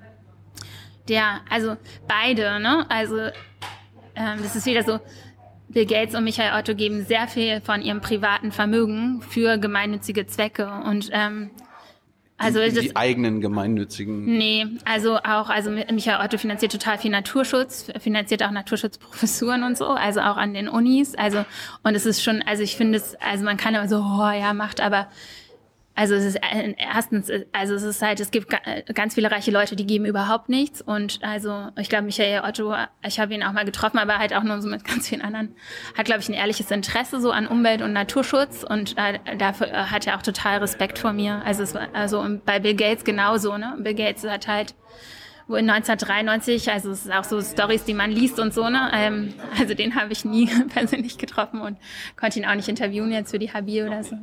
Ja, also hat halt 93 den Weltbericht äh, Bericht der WHO, Wel oder nee, es war Weltbank, Weltbank, also sie machen halt immer so einen Bericht pro jedes Jahr und da haben sie halt irgendwie so einen zur Gesundheit gemacht und haben halt ausgerechnet, wie viel Geld man bräuchte, um bestimmte Krankheiten zu eliminieren.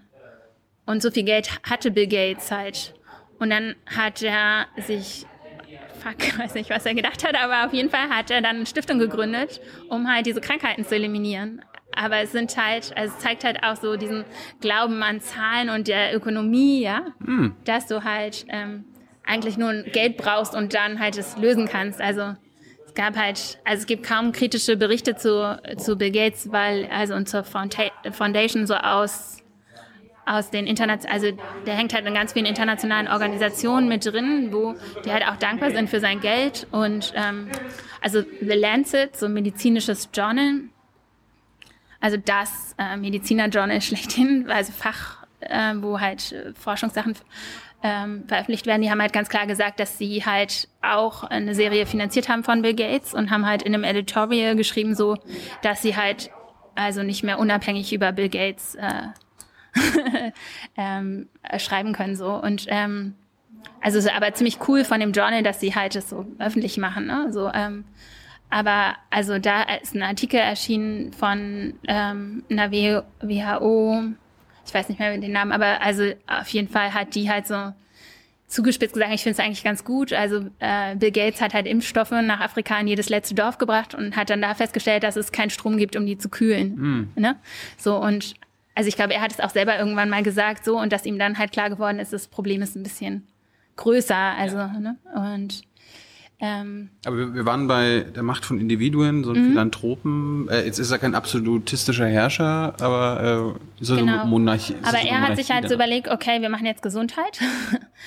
und, ähm, und hat dann auch festgestellt, sein Geld reicht nicht. Aber also hat dann halt auch staatliche Gelder bekommen. Also Er hätte ja auch aber sagen können, ich äh, lobbyiere bei mir im Land dafür, dass die Reichen mehr Steuern zahlen müssen, damit Mhm. der Staat mehr Geld hat, um genau dafür. Ja, genau, und da kommen wir halt zu, also zu der Macht oder, also so, aber so tickt er ja nicht, ne? Also, sondern er denkt halt, also er hat ja die Impfstoffe finanziert, weil, also es ist ja auch logisch irgendwie, es ist ja auch seine Lebenserfahrung so, ähm, dass, also erstmal hat die Bill Gates Foundation auch ähm, Internet ähm, für, also so Stadtbüchereien, Computer finanziert, ne?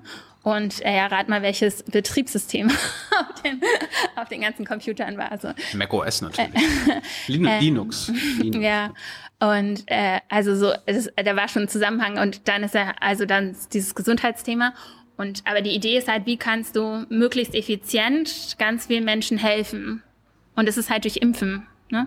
Also du, also du hast halt die größte oder wie sagt man Kosten-Nutzen-Maximierung. Also also mit dem geringsten Kapital erreichst du die meisten Menschen, wenn du impfst. Also nicht, wenn du die, die schon krank sind, behandelst, sondern wenn du halt verhinderst, dass ähm, dass welche krank werden. Deshalb ähm, macht Bill Gates halt die Bill Gates Foundation diese Impfprogramme.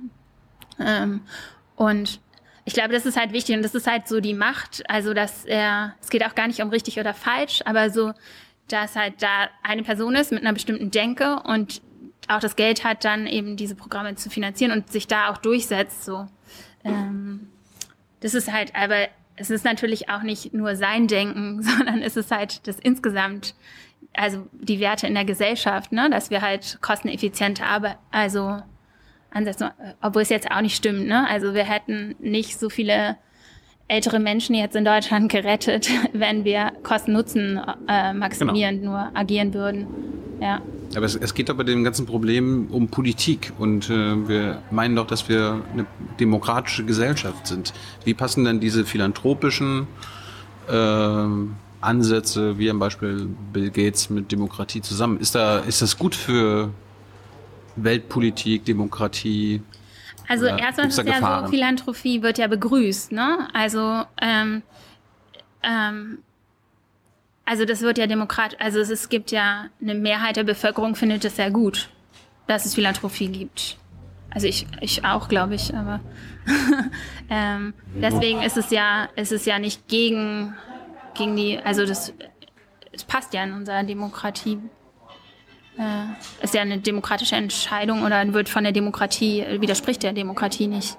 Ja, klar. Aber aber eine Demokratie könnte ja auch sagen, okay, wir setzen so eine hohen Steuern, damit diese Menschen gar nicht so reich werden können und wir quasi als Gesellschaft dieses Geld ähm, gesellschaftlich, also demokratisch entscheiden können, was damit passiert.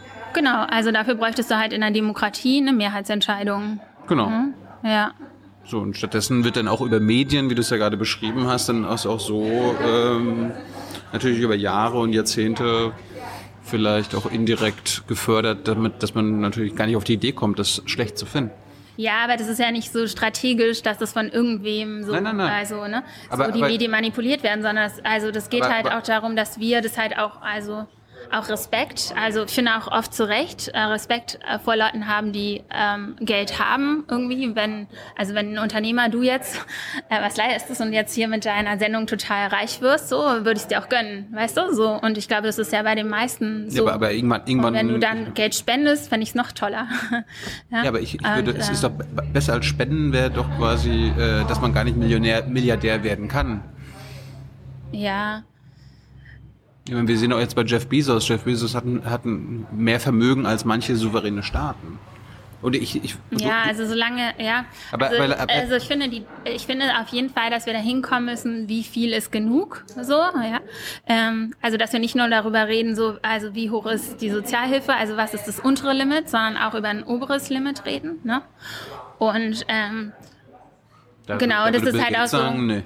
Ja, es ist so, kommt zurück so auf diese Frage, die du hattest mit dem, wie viel Fliegen ist gut, also ne? Ähm, äh, wie viel darf jeder maximal fliegen oder so, ne? Dass wir also so Obergrenzen setzen. Hm. Aber wo, wo sind die Gefahren von diesen Philanthropen? Also es sind ja meistens alte weiße Männer, außer Mark Zuckerberg, der ist ja noch äh, äh, jung. Wo, wo ist die Gefahren äh, für unsere Demokratie, unsere Demokratien? Ähm, also ich ja als Gefahr für die Demokratie. Also erstmal die Demokratie basiert ja grundsätzlich darauf, dass alle gleich sind ne? und jeder halt eine Stimme hat. So. Ja. ähm, und was wir halt sehen, ist dann, dass, also bei internationalen Organisationen, dass da ist es halt so ein Staat, eine Stimme, ne, bei der UN. Also, mhm. aber bei der Weltbank ist es auch nicht so, sondern da geht's halt danach, wie viel du einzahlst, ne? Ähm, und also man kann halt argumentieren, dass wenn jemand besonders viel Geld hat, dass er dann halt auch mehr Einflussmöglichkeiten hat. Aber es ist eigentlich ja immer noch so, dass der auch nur eine Stimme hat bei, bei den Wahlen. Ähm, und, ja, aber Wahlen ja. sind ja nicht alles. Ja, ich glaube eher, dass, also, dass die Frage, äh, also die nächste große Aufgabe ist so, wie, wie wir die Wirtschaft demokratisieren können. Ne? Also ich glaube, wir haben schon ein gutes demokratisches politisches System so, ähm, aber aber es, also es wird halt konterkariert dadurch, dass wir halt diese äh, massiven wirtschaftlichen Ungleichheiten haben, ähm, die dann eben auch beeinflussen, wie du Einfluss auf Politik nehmen kannst. Obwohl ich die Erfahrung gemacht habe, eben als Jugendliche, dass man auch sehr viel Einfluss nehmen kann, ohne dass man irgendwie Kohle hat oder so. Ja? Und ähm, genau, also ich glaube, dass man einfach ganz oft, also dass es gar nicht darum geht, nur materielle Ressourcen zu haben, sondern auch ideelle Ressourcen. Also dass man sich einfach auch traut, was zu sagen. Da bist du, sind wir bei den äh, weißen alten Männern so, ne? Mhm. Also was ich auch in meinen Seminaren sehe, dass die Männer sich halt viel mehr trauen, was zu sagen, so. Ähm, und ja, aber da, selbst da würde ich sagen, geht es nicht darum, dass die Frauen jetzt auch alle sich trauen müssen, sondern dass wir halt Strukturen schaffen, in denen auch Leute, die sich nicht trauen, also trotzdem mitbestimmen können oder wo man sich nicht überwinden muss irgendwie, sondern dass die auch berücksichtigt werden. Aber du hast dich ja mit dem der Macht von Individuen beschäftigt. Du, äh, da muss es doch quasi äh, ja. Vorteile für Demokratien und eine demokratische Gesellschaft geben und, und Nachteile. Was, was sind denn so eine, was sind denn die Nachteile von den Zuckerbergs und den Klattens und Quants und äh, den Bertelsmännern äh, oder der Bertelsmann Stiftung? Mhm. Also naja, es ist halt also eben durch diese Ungleichheit, ne, dass dadurch nicht mehr alle Individuen ungleich sind. Also worum es in meiner Forschung ging, war halt, wie die Macht ausüben. Genau. Also weil ähm, also es gab halt so ganz viele Literatur, dass eigentlich die ähm, also dass es halt übertrieben ist, dass Bill Gates gar nicht so viel Geld hat. Ne? Also ähm, im Vergleich jetzt zu dem, was zum Beispiel Deutschland an Entwicklungshilfe ausgibt und dass es deshalb völlig übertrieben ist und eine falsche öffentliche Wahrnehmung, wie, äh, dass er so wahnsinnig machtvoll wäre. Und ich habe dann halt geschaut, wie ähm, wie er Macht ausübt und habe halt gesehen, dass er halt oft eben Power with macht, also mit Regierungen und so weiter kooperiert. Ähm, und da natürlich dann als Individuum auch mehr Einfluss hat in diesen Strukturen. Also wenn er Partnerschaften mit internationalen Organisationen macht, dass die internationalen Organisationen dann halt äh, diejenigen haben, also die staatlichen Repräsentanten, während er als ähm, Individuum halt alleine entscheiden kann. So. Ja? Ähm, aber mit seiner Frau. Genau, aber dass er nicht, also dass er eben nicht nur Power over ausübt, ja, Macht über andere und und er hat ja schon auch einen Wert, also Gesundheit, so, den er da auch vertritt. Also ähm, äh, wo es jetzt nicht nur um seine eigene Nutzenmaximierung geht, aber er bestimmt natürlich mit, dass ähm, jetzt ist, also bei ihm Gesundheit, bei Michael Otto irgendwie Umwelt- und Naturschutz da Geld reingeht. So. Ähm, und also ich weiß nicht, ob es eine Gefahr von Demokratie ist, wenn Individuen Macht haben.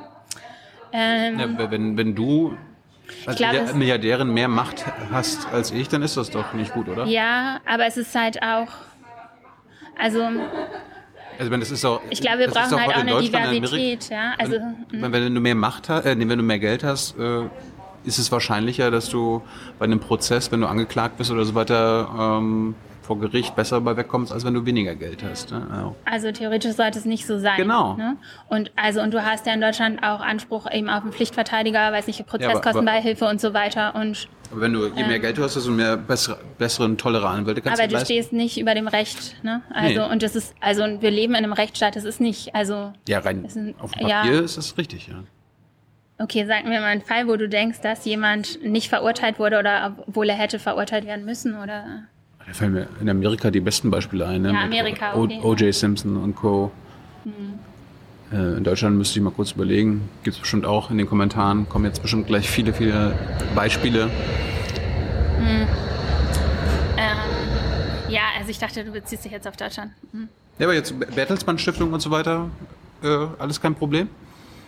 Haben die keine eigenen Interessen, die sie... Also was ich halt problematisch finde, ist, also ich finde es gut, wenn Leute ihr Geld auch gemeinnützig einsetzen, ja, Ja. anstatt dass sie halt jetzt nur irgendwie in Urlaub fahren oder was ich. ähm, das Ding ist, dass sie halt für diese Summen, die sie dann halt ausgeben, keine Steuern zahlen. Also wenn du halt eine Million spendest, dann fehlt dem Staat halt fehlen dem Staat 500.000 Euro, äh, die demokratisch verteilt worden wären. ne? Also ähm, Das war ja auch so ein bisschen Uli Hoeneß, der, der damals irgendwie so begründet, warum er die Steuern hinterzogen hat. Naja, am Ende weiß ich ja was äh, besser, was ich mit dem 500.000 äh, mache als der Staat, der ja so viel verschwendet und so. Ja, aber also ich finde, an vielen Stellen stimmt es auch.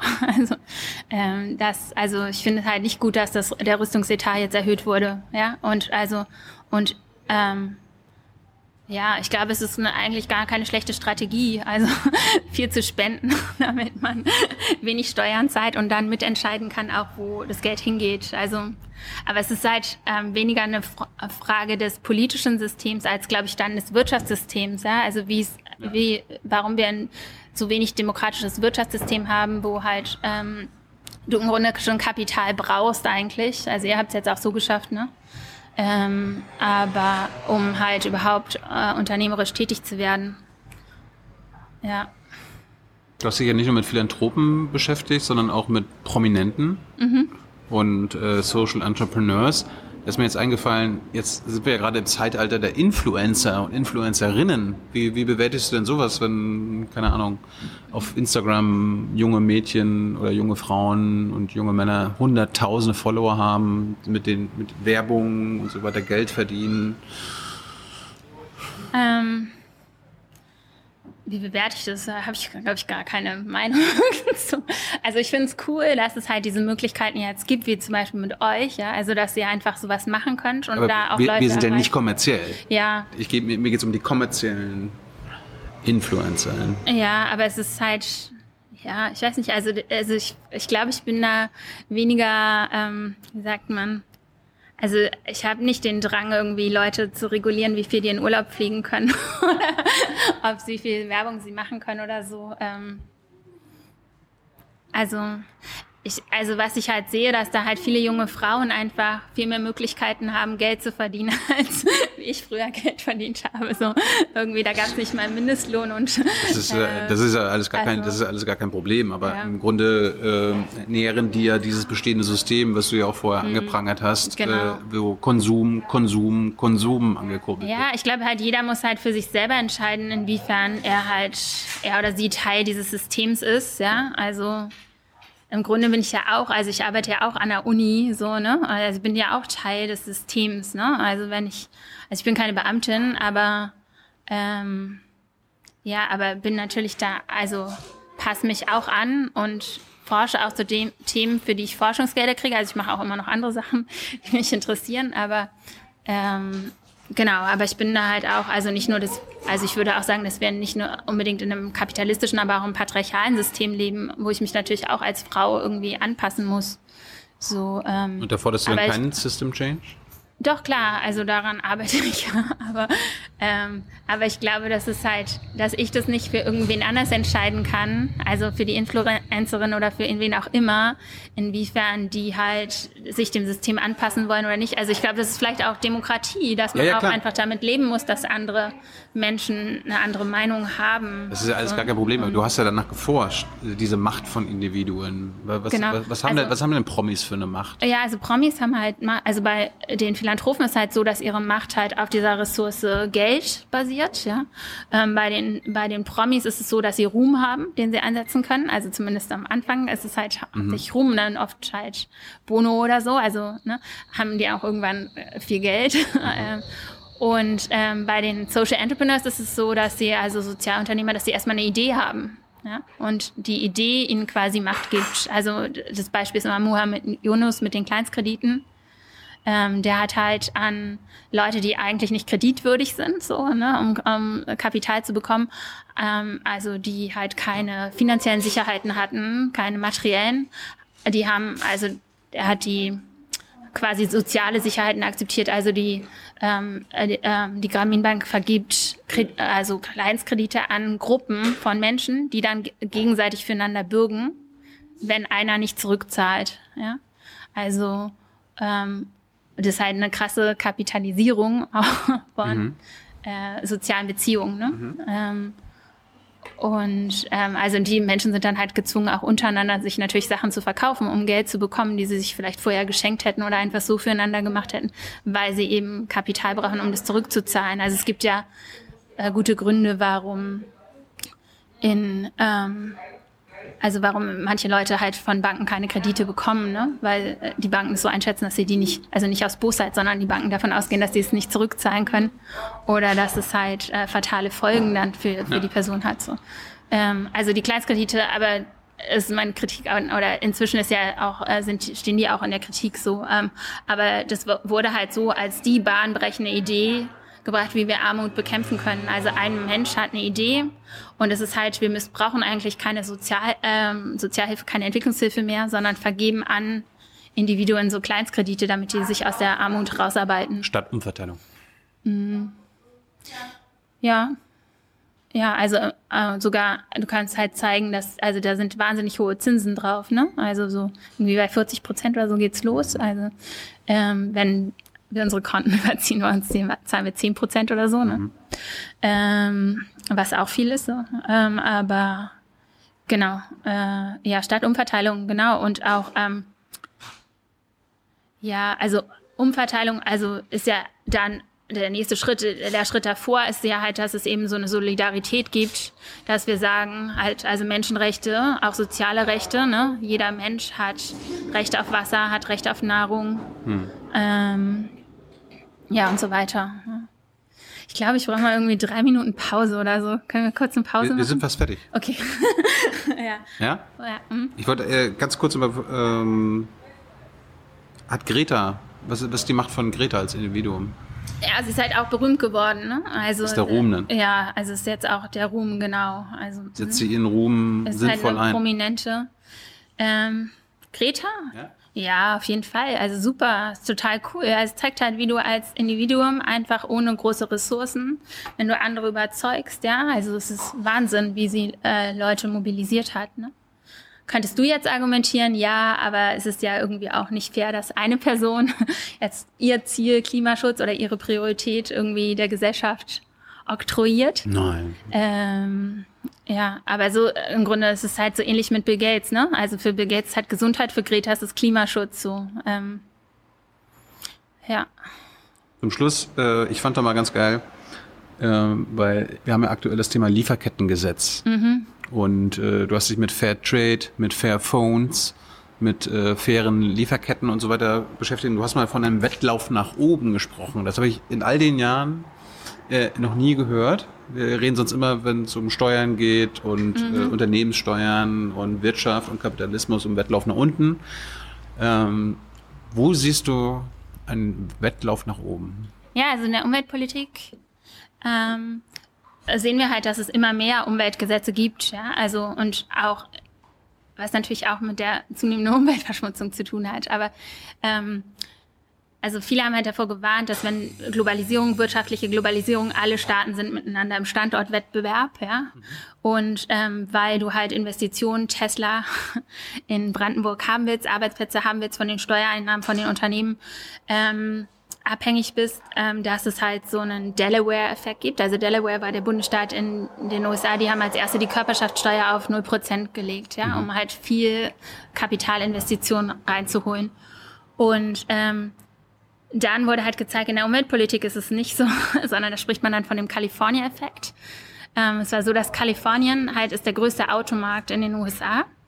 Und ähm, die haben, äh, ich, also ich brauche gleich eine Pause. Äh, die haben ähm, den ähm, also haben die Abgasnormen für Autos halt ähm, angehoben und eigentlich, also würdest du halt denken, das also geht nicht so, ne? Aber dadurch, dass die es als erstes gemacht haben und so ein großer Markt waren, ähm, war es so, dass die also einmal halt diesen Durchbruch hattest, dass es für die Autohersteller sich nicht gelohnt hatte, ähm, äh, äh, unterschiedliche Autos mit unterschiedlichen Abgasnormen zu produzieren. Deshalb haben sie überall diesen höheren Standard der Abgasnormen durchgesetzt. Und dann später haben auch andere Bundesstaaten, also du kannst es in der Umweltpolitik sehen, so auch also mit der Glühbirne oder so, ne, mhm. dass ähm, halt Energiesparlampen Pflicht wurden und dann siehst du halt so richtig zack, zack, zack, welche Länder, also da gibt es so Diffusionsforschung, wie sich das ausbreitet, so ein Umweltgesetz. Das Problem ist, dass es halt hauptsächlich äh, Produktstandards sind. Also es geht halt wie mit dem Babypulver. Hm. Ne?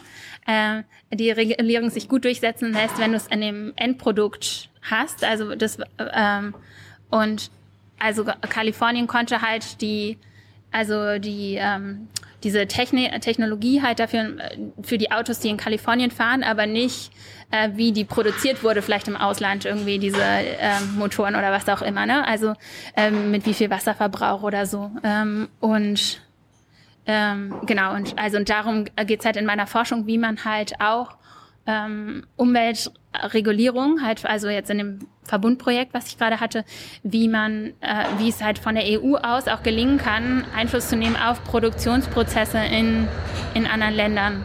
Genau. Das, das, das, auf den Punkt wollte ich hinaus. Es gibt ja dann immer so auch die Liberalen und Konservativen, mhm. die dann mal so sagen, ja, wenn wir jetzt hier wirklich eine richtige Klimaschutzpolitik machen würden, Lena, mhm. dann würde, dann würden wir aber abgehängt werden von China und Amerika und so weiter, wo ich mir dann aber immer denke, wir sind doch hier eigentlich immer noch der größte, also Europa, die EU, der größte Markt der Welt.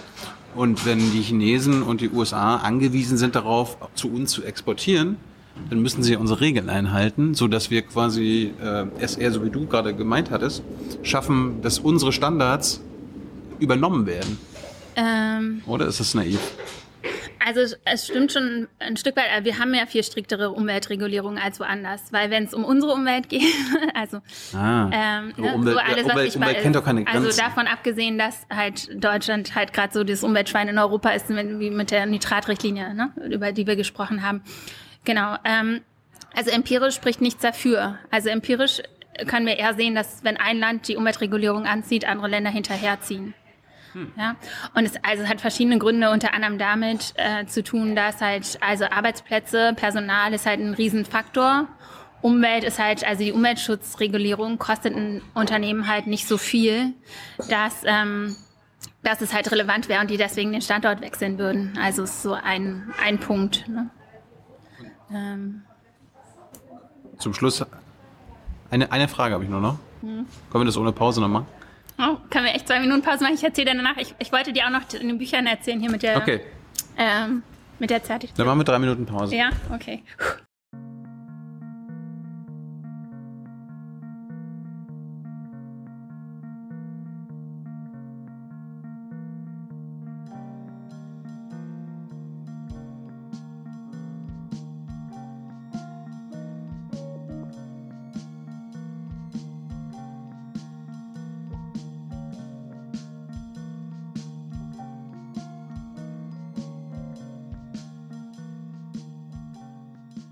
So, da sind wir wieder. Kurze Pause. Wir waren beim Wettlauf nach oben stehen geblieben. Mhm. Also, die Idee ist halt, dass so ein, also der Delaware-Effekt, den ich beschrieben habe, das wäre halt der Wettlauf nach unten, ja, also dass alle Staaten ihre Steuern immer weiter senken. Und der California-Effekt ist der Wettlauf nach oben. Dass, also, dass es halt durchaus möglich ist, Umwelt zu regulieren und das dann sich immer weiter verbreitet und dass wir dann halt, also diese Verbreitung ist dann quasi so ein Wettlauf nach oben. Was wäre das jetzt äh, an konkreten Beispielen, was wir aktuell diskutieren? Ja, diese Abgasnormen oder halt auch Energiesparlampen, Verbot von Plastiktüten. Ähm. Fliegen? Also. Was wäre was wär, was wär ein Wettlauf nach oben beim, beim Thema Fliegen? Also wenn jetzt äh, Deutschland sagen würde, also nur noch bestimmte umweltfreundliche Maschinen dürfen auf deutschen Flughäfen landen, mhm. ähm, dann äh, ist es ziemlich wahrscheinlich, dass halt es gibt ja nicht so viele Flugzeugbauer, dass die halt alle diese äh, Maschinen, also dass dann überall nur noch solche Maschinen mit einem höheren Standard, also es wäre jetzt die These, ne? Ja. Also ähm, äh, gebaut werden würden.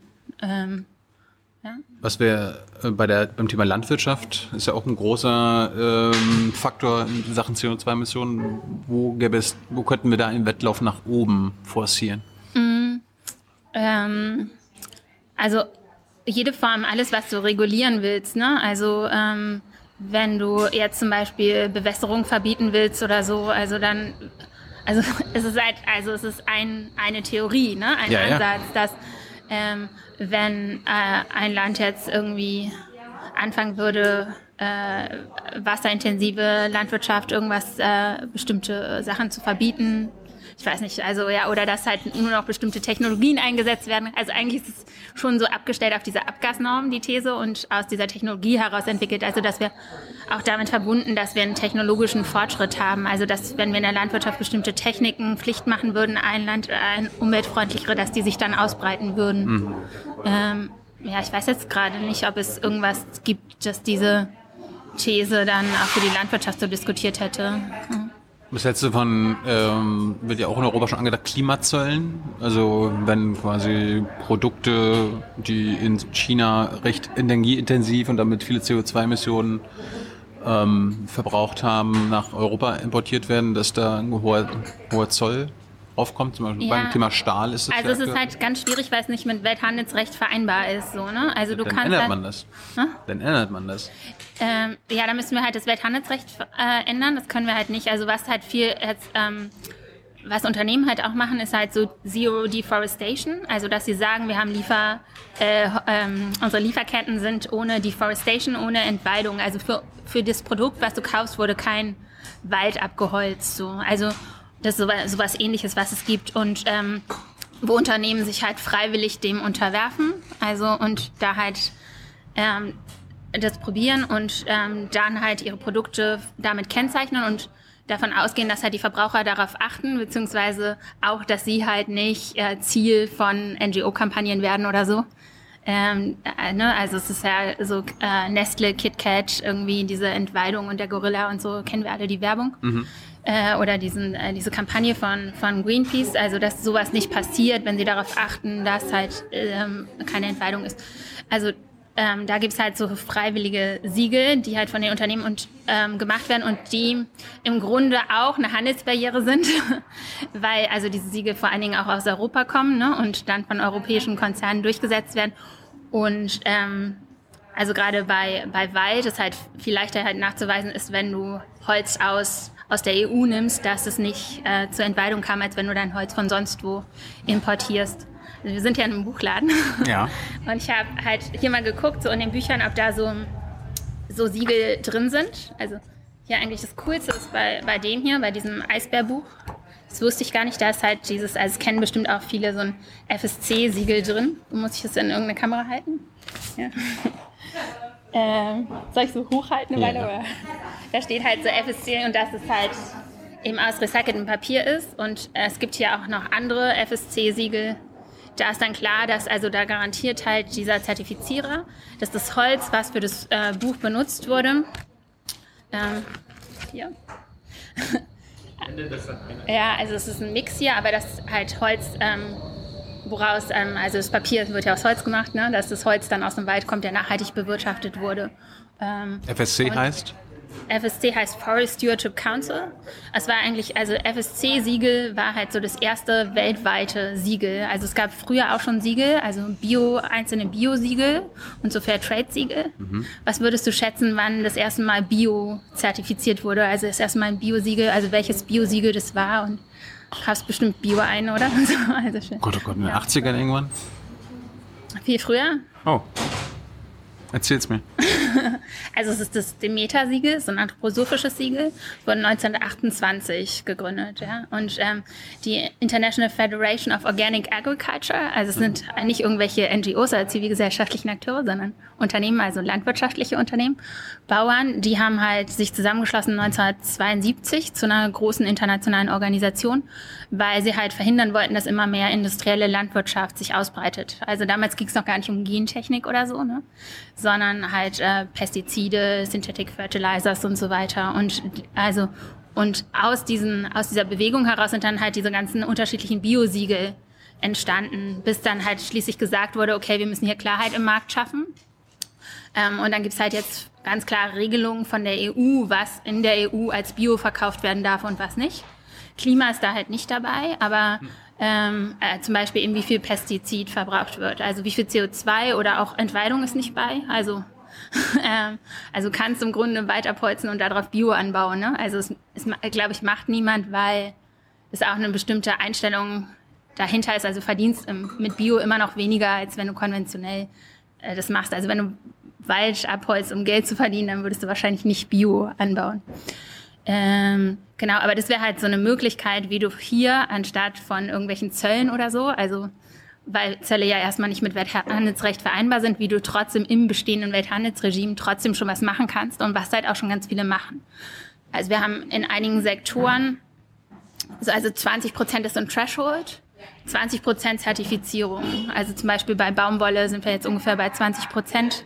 Aber wir müssen ja 100 Prozent schaffen, oder? Ja, aber es ist halt, zeigt halt, dass es möglich ist für Unternehmen im normalen Markt. Also natürlich Bio ist nochmal ein extra Markt, das ist eher eine Nische. Aber Baumwolle auch im normalen Markt Unternehmen nicht pleite gehen, wenn die ähm, strengere Umweltauflagen freiwillig einhalten. Aber Profit geht zurück. Äh, nö. Auch nicht. Also wir haben Bio- und Fairtrade-Unternehmen, die also machen mehr Gewinne als andere. Also die Produkte kosten ja mehr und dann ist natürlich auch eine Vermarktungsstrategie und so. Genau. Also für die einzelnen Bauern ist es nicht unbedingt so gut. Ja? Also musst halt auch gut wirtschaften können, musst halt wissen, also äh, was äh, wofür du die, also normalerweise Pestizide einsetzt, du musst da halt gucken, welche Insekten gut sind, welche nicht. Sowas kann ich halt nicht, das ist ein Agrarwissenschaftler, aber also musst dich halt auch besser, brauchst halt ein besseres Know-how vielleicht auch. Wer, wer hat denn, wer, wer hat denn was zu sagen in der WTO, also Welthandelsorganisation? Wenn ganz Europa, also alle europäischen Staaten sagen, wir wollen das jetzt ändern, Genau, die EU und die USA geben da eigentlich den Ton an. Das siehst du halt daran, dass es halt Oder? zum Beispiel für, also, aber die machen das halt in ihrem eigenen Interesse. Ne? Also als ähm, Steinmeier jetzt gesagt hat, dass einmal Corona, man soll sich überlegen, ob man die Konzertkarten, die man schon gekauft hat, wo die Konzerte nicht stattfinden, ob man das Geld wirklich zurückhaben will oder ob man, ob man nicht darauf verzichtet. dachte ich so, cool, weil er hat sowas halt in der, also im, Welt, im Welthandelsrecht nie gemacht gegenüber anderen Staaten. Ne? Und, aber das ist halt, zeigt halt, dass ein Wertewandel stattfindet. Und das müssen wir jetzt im Grunde auch in der internationalen Politik machen, dass wir halt ähm, andere Regeln haben, die halt auch den Entwicklungsländern, also sogenannten Entwicklungsländern helfen und nicht nur der EU und USA. Also im Moment geht's halt vor allen Dingen um Patentrecht. Ne? Da, also passen die EU und USA ganz genau auf, dass sie halt für alles äh, immer, also Patente nicht kopiert werden und so. Also da haben wir ein ziemlich ausgefeiltes Recht. Und bei Agrarsachen, die halt eher dann im ähm, Interesse des globalen Südens wären, also dass zum Beispiel der Kaffeepreis nicht unter einem bestimmten Preis fallen darf. Also, als, also die Investition zum Beispiel, die Bauern hatten. Ne? Also es ist ja, es gibt Jahre, in denen also die, die ärmsten Menschen auf der Welt sind Bauern, ja. Und es liegt daran, dass sie teilweise fürs Saatgut mehr bezahlen. Du kannst halt nicht sehen, du hast halt so krass fluktuierende Preise dass die am Ende der Saison weniger bekommen für ihr Endprodukt, als was sie selber fürs Saatgut bezahlt haben. Dazu kommt, dass sie halt oft noch Kredite aufnehmen müssen, um das Saatgut zu, zu bezahlen und so. Ne? Also es kommt halt noch mit drauf. Ähm, und wenn wir da halt so Minimumpreis hätten im Agrarbereich, also zum Beispiel Welthandel, ne? so, also, und das, kann- also, Das können wir auch auf Ähm. Deutschland beziehen. Zum Beispiel der Milchpreis. Mhm. Äh, die Bauern klagen darüber, dass, äh, weil sie ja nicht mehr selber entscheiden können, wie, wie viel Geld sie für einen Liter Milch bekommen. Weil, weil sie ja quasi an den, an den Supermarktketten und so weiter hängen, wo sie ein Jahr vorher schon verhandelt haben, okay, so und so viel Cent für den Liter Milch. Obwohl sie ja quasi sagen können, okay, dieses Jahr äh, Produktion war scheiße äh, und so weiter und so fort, wir müssen den jetzt verdoppeln. Also ich bin keine, äh, keine Expertin für die Milchquote so. Also wir hatten die, die wurde dann abgeschafft. Also wir haben jetzt halt einen freien Markt bei Milch. Also ich sehe das, Das ist das Problem. Äh, Ja, und gleichzeitig ist es aber auch so, dass vorher halt die Preise, also immer noch die Agrarpreise sind. Nee, es, es, gibt, ja, es gibt ja eben keinen freien Markt, weil da könnten ja die Milchbauern sagen, okay, wir brauchen für den Liter Milch 80 Cent und nicht äh, 40 Cent, was Aldi und Rewe und so zahlen wollen. Naja, das Problem ist, wir haben zu viel Milch, ja, und wir exportieren halt auch ganz viel Milch. Und weil die Bauern in der EU subventioniert werden, mhm. exportieren wir halt Lebensmittel unter dem Herstellungspreis mhm. und machen dadurch die Märkte im globalen Süden kaputt. Mhm. Ja? Also es ist halt teilweise, also ich war ja auch im Süden, dann, manchmal kannst du Sachen billiger im Supermarkt aus Europa kaufen. Also jetzt natürlich dann noch irgendwie dann bestimmte Marken oder so kosten halt trotzdem viel, ne? So, aber so. Aber wie ändern wir das? Hm? Wie ändern wir ja, das? Ja, zum Beispiel eben, dass man Mindestpreise einführt oder also was man bei Fair Trade, was die machen, ist, dass sie halt mit den Bauern schon am Anfang der Saison ähm, äh, einen Teil des, dessen geben, was sie, was sie am Ende bezahlen würden, so dass die Bauern halt nicht gezwungen sind, Kredite aufzunehmen. Sie also orientieren sich am Weltmarktpreis. Wenn der Weltmarktpreis sinkt, dann, äh, dann ja, also ähm, den, den Preis legen sie schon am, am Anfang fest, also dass die Bauern halt kalkulieren können. Ähm, trotzdem ist natürlich auch das bei Fairtrade, also es ist irgendwie 10 Prozent über dem, teilweise 30 Prozent über dem Weltmarktpreis. Aber wenn wir einen niedrigen Weltmarktpreis haben, sind 30 Prozent auch nicht unbedingt mehr. Aber grundsätzlich ist halt so, dass man schon im, dass die Abnehmer halt sich darauf verpflichten, schon im Voraus ähm, zu bezahlen, dass sie halt bestimmte Mindestpreise zahlen. Ähm, ja, so, also das wäre eine Möglichkeit. Ähm, was bei Fairtrade auch ist, dass die halt einen Teil, also auch Community-Projekte finanzieren. Also sie zwingen dann auch die Bauern, sich in Kooperativen zu organisieren und die Kooperativen müssen dann zum Beispiel auch Schulen bauen. Also die Bauern dann im Süden dürfen auch nicht den ganzen Profit dann, mm. den sie mehr machen mit Fairtrade für sich selber nutzen, sondern ähm, müssen da Schulen bauen und die Schulen müssen dann auch, also habe ich gerade ein Unternehmen gehabt, ne? also müssen dann auch offen sein für alle Kinder und nicht nur für die Kinder der Bauern, die es finanziert haben. Oder also Kinderarbeit ist halt grundsätzlich verboten, also du kannst dir halt auch keine anderen Kinder als deine eigenen auf die Farm holen, dass die arbeiten und ähm, was bei Fairtrade auch spannend ist, ist, dass halt auch Unternehmen suspendiert werden. Also die machen Kontrollen und es gibt dann auch Suspendierungen. Bei anderen Standards hast du es halt nicht. Also bei FSC kommt es kaum vor, dass ein Unternehmen suspendiert wird, weil irgendwie das ähm, festgestellt wurde, dass das ähm, Papier jetzt doch nicht ähm, nur mit äh, aus, aus dem Wald kommt. Also man weiß auch nicht bei FSC, aus welchem Wald es genau kommt, ähm, sondern also, also es gibt einen ein, glaube ich, ein Siegel, ein Untersiegel, was sie haben, wo das der Fall ist. Aber so, also bei dem wissen wir jetzt nicht, äh, aus welchem Wald jetzt das Holz kommt hierfür. Ich will kein Papier haben, was aus dem Amazonas. Ja, ich glaube, es ist nicht möglich. Also das, äh, ja. ja. Jetzt, jetzt, du wolltest wo, vorhin über, über das Fairphone reden. Gleich noch. Hm? Äh, hier gibt's ja unter auf diesem Buch hier zig Labels. Äh, mhm. Ist das noch besser? Je mehr Labels, desto äh, bessere Du mehr Standards? Also ich sage gar nicht, dass ein Label unbedingt besser ist, ja. Also es gibt halt auch, ähm, also die GLS Bank zum Beispiel, also finanziert keine Waffen, aber also es hat ein anthroposophischer Hintergrund. Ich weiß gar nicht, ob es immer noch so ist, aber finanziert auch kein Alkohol. ne, so, also ähm, dann, also es sind halt Regeln, die halt Leute machen außerhalb deiner demokratischen Strukturen, auf die du vorhin gebracht hast. Und mich interessiert es erstmal. Ja? Und natürlich, also aus meinem Hintergrund finde ich Umweltschutz auch grundsätzlich gut. Aber wenn der Wald jetzt stehen gelassen wird und dafür und eingezäunt wird und die Bevölkerung dort den nicht mehr nutzen kann, dann weiß ich schon nicht mehr, ob ich das gut finde oder nicht so. Ne? Ja? Also genau, und also mich interessiert halt, also was da hinter den, hinter diesen einzelnen Siegeln dahinter steht Genau, und die vergleiche ich halt in unterschiedlichen Sektoren. GLS Bank ist unsere Bank. Nur so als Ja, äh, als also Trans super, als ist eigentlich die einzige. Also Triodos gibt's noch, Umweltbank in Deutschland, aber also Girokonto kannst du eigentlich nur bei Triodos ähm, und, ähm, und GLS machen oder halt dann die Ethikbank, die ist aber Teil äh, dieses äh, Genossenschaftsbanksystems. Ne? Also Fairphone, wie fair ist ein Fairphone? Ja, also bei Fairphone ist halt ziemlich cool, weil du ganz genau gucken kannst, aus welcher Mine äh, dein Colchan und so kommen. Also du kannst es halt sogar auf der Website tracken. Ja.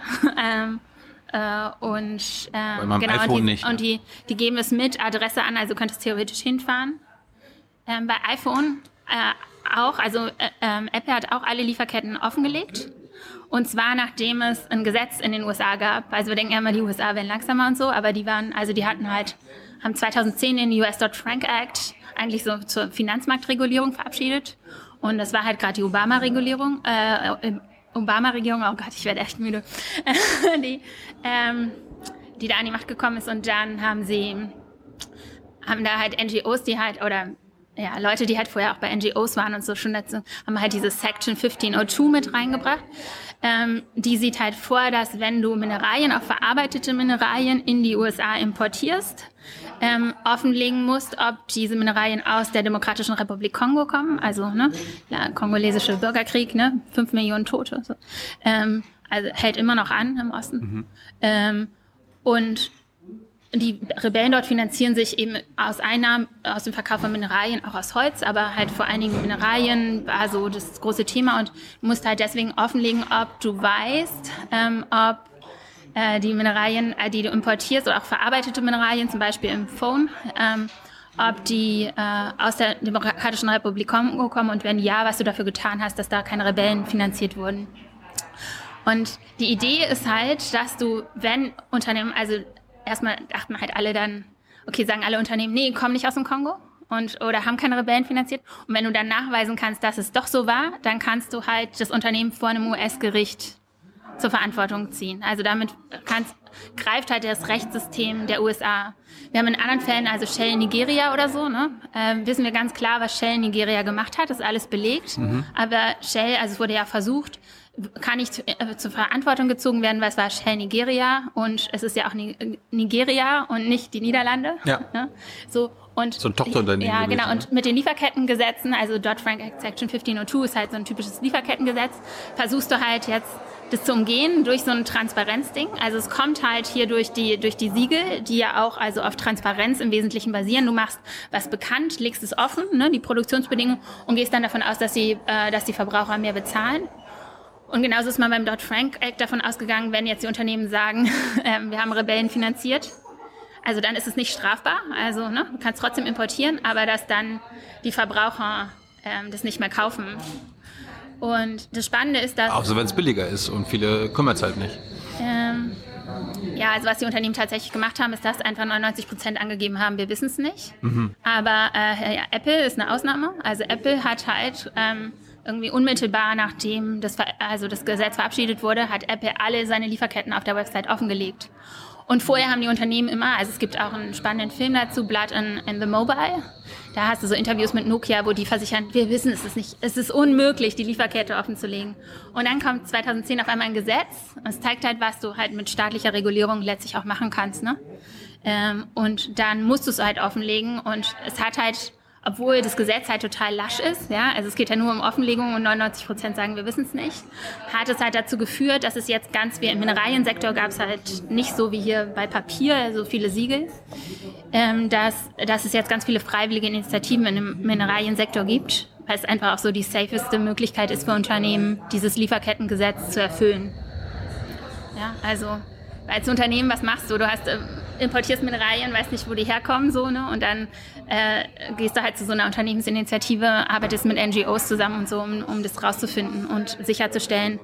Also es geht jetzt nicht mehr nur um, um Finanzierung von Gewaltkonflikten, sondern auch um Legalität, ob der Abbau legal war oder nicht und sowas. Ne? Kann ich denn jetzt guten Gewissens ein Fairphone kaufen? Hm. Oder, oder muss ich dann bei den Fairphone-Herstellern immer noch äh, pushen, dass sie noch weiter, noch fairer sind. Also Apple hat ja seine Lieferketten auch offengelegt. Aber, also, es, äh, aber es heißt ja nicht Fair iPhone, ne? Ja, aber also, genau, also ich habe mir halt das erste Lieferphone gekauft. Und es ist halt ständig abgestürzt. Und ähm, also, also ich kann es nicht wirklich empfehlen. Das war, am Schluss dann ist meine Kamera kaputt gegangen. Dann wollte ich es halt zurück, habe ich es zurückgeschickt. Also es, es, gab auch keine Möglichkeit irgendwie wie normalerweise ähm, vom Verbraucherschutz. Also musste auch voll lange im Voraus bezahlen. Bei dem auch so die Idee, dass sie erst halt wie bei den Bauern die Produktion finanzieren. Also dass du das halt im Voraus kaufst und dann fangen sie an zu produzieren. Hm. Ähm, ich weiß nicht, ob es immer noch so ist, aber also eigentlich so alles nett. Und dann habe ich halt meine, mein Phone mit der äh, kaputten Kamera nach Holland geschickt, irgendwie für 20 Euro oder so, Porto. Und dann habe ich es irgendwann zurückgekriegt und da hat der derjenige, der es repariert hat, hat mir halt eine, hat, hat mir einen Link dazu geschickt. Also, äh, also ich habe es irgendwie, ich weiß nicht mal, ob es per E-Mail dann geschickt hat, aber ähm, wie, ich wie ich das selber hätte reparieren können. Eben. Und ähm, hat mir ein Foto gemacht noch, hat sich erlaubt, ein Foto zu machen von seinem vollen Schreibtisch. also ich bin Professorin, mein Schreibtisch ist auch mega voll. Und also ich habe keine Zeit, mein Telefon selber zu reparieren. Also wir kommen dann halt dann auch dahin, ne, so dass wir halt auch, also Aber, also äh, es ist halt eine grundsätzlich andere Ökonomie und ähm, und da habe ich so für mich selber realisiert, ich finde auch viele Sachen am jetzigen Wirtschaftssystem, was Verbraucherrechte angeht und so auch ganz cool. Mhm. Ähm, ja, also ganz praktisch. Aber kann ich jetzt ein Fairphone mir kaufen, guten Gewissens? Ja, auf jeden Fall Fairphone ist eine super Initiative. Ähm, es gab dann halt, also 2017 wurde auch eine EU-Konfliktmineralienrichtlinie in der EU verabschiedet. Und da habe ich den Verhandlungsprozess halt auch untersucht. Und ich fand es ein bisschen schade, dass das Fairphone war halt eigentlich dagegen, also dagegen, dass es verbindlich ist. Also es geht jetzt in der EU nur um Rohmineralien, nicht mehr um verarbeitete Mineralien. Und also ich nehme an, also ich habe die auch interviewt und lang mit denen gesprochen, so ähnlich lang wie wir, dass ähm, also für die ist es halt attraktiv, dass sie eine Nische haben, ne? So und also niemand würde mehr das Fairphone kaufen, wenn alle Phones jetzt fair wären.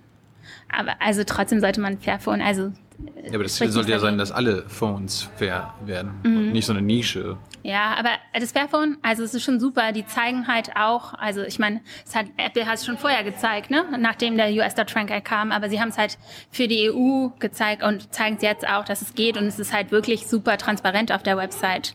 Ja, ähm, es sind halt drei Minen, glaube ich, in, im Kongo. Und da gibt es sehr viel mehr. So.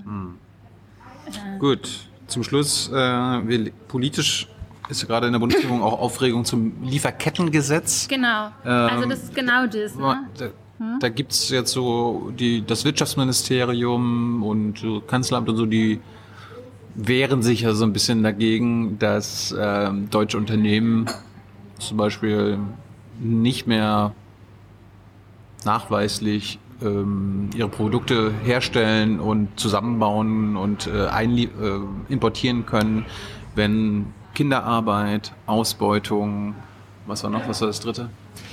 Ich weiß auch nicht, aber genau, aber grundsätzlich finde ich das super. Und ich finde es auch krass, dass es, also es ist cool, dass es von der CDU kommt, ne? Nee, nee, nee, nee, ja, gut, nee, nee, nee. Nee? Äh, Gerd, Gerd? Gerd Müller ist Entwicklungsminister, der ist dafür und Hubertus Heil Ja. äh, Arbeitsminister. Aber der CDU, die CDU-Leute wehren sich ja seit Jahren dagegen und schieben das auf die lange Ah, Bank. okay. Warum, warum wehren sich, und die sind ja, die arbeiten ja quasi im Namen der Konzerne, warum, warum wehren die sich so dagegen? Ja, ich habe neulich auf dem Deutschlandfunk ähm, Wollen die weiterhin Kinder Interview gehört von ausbeuten? einem? CDU-Abgeordneten.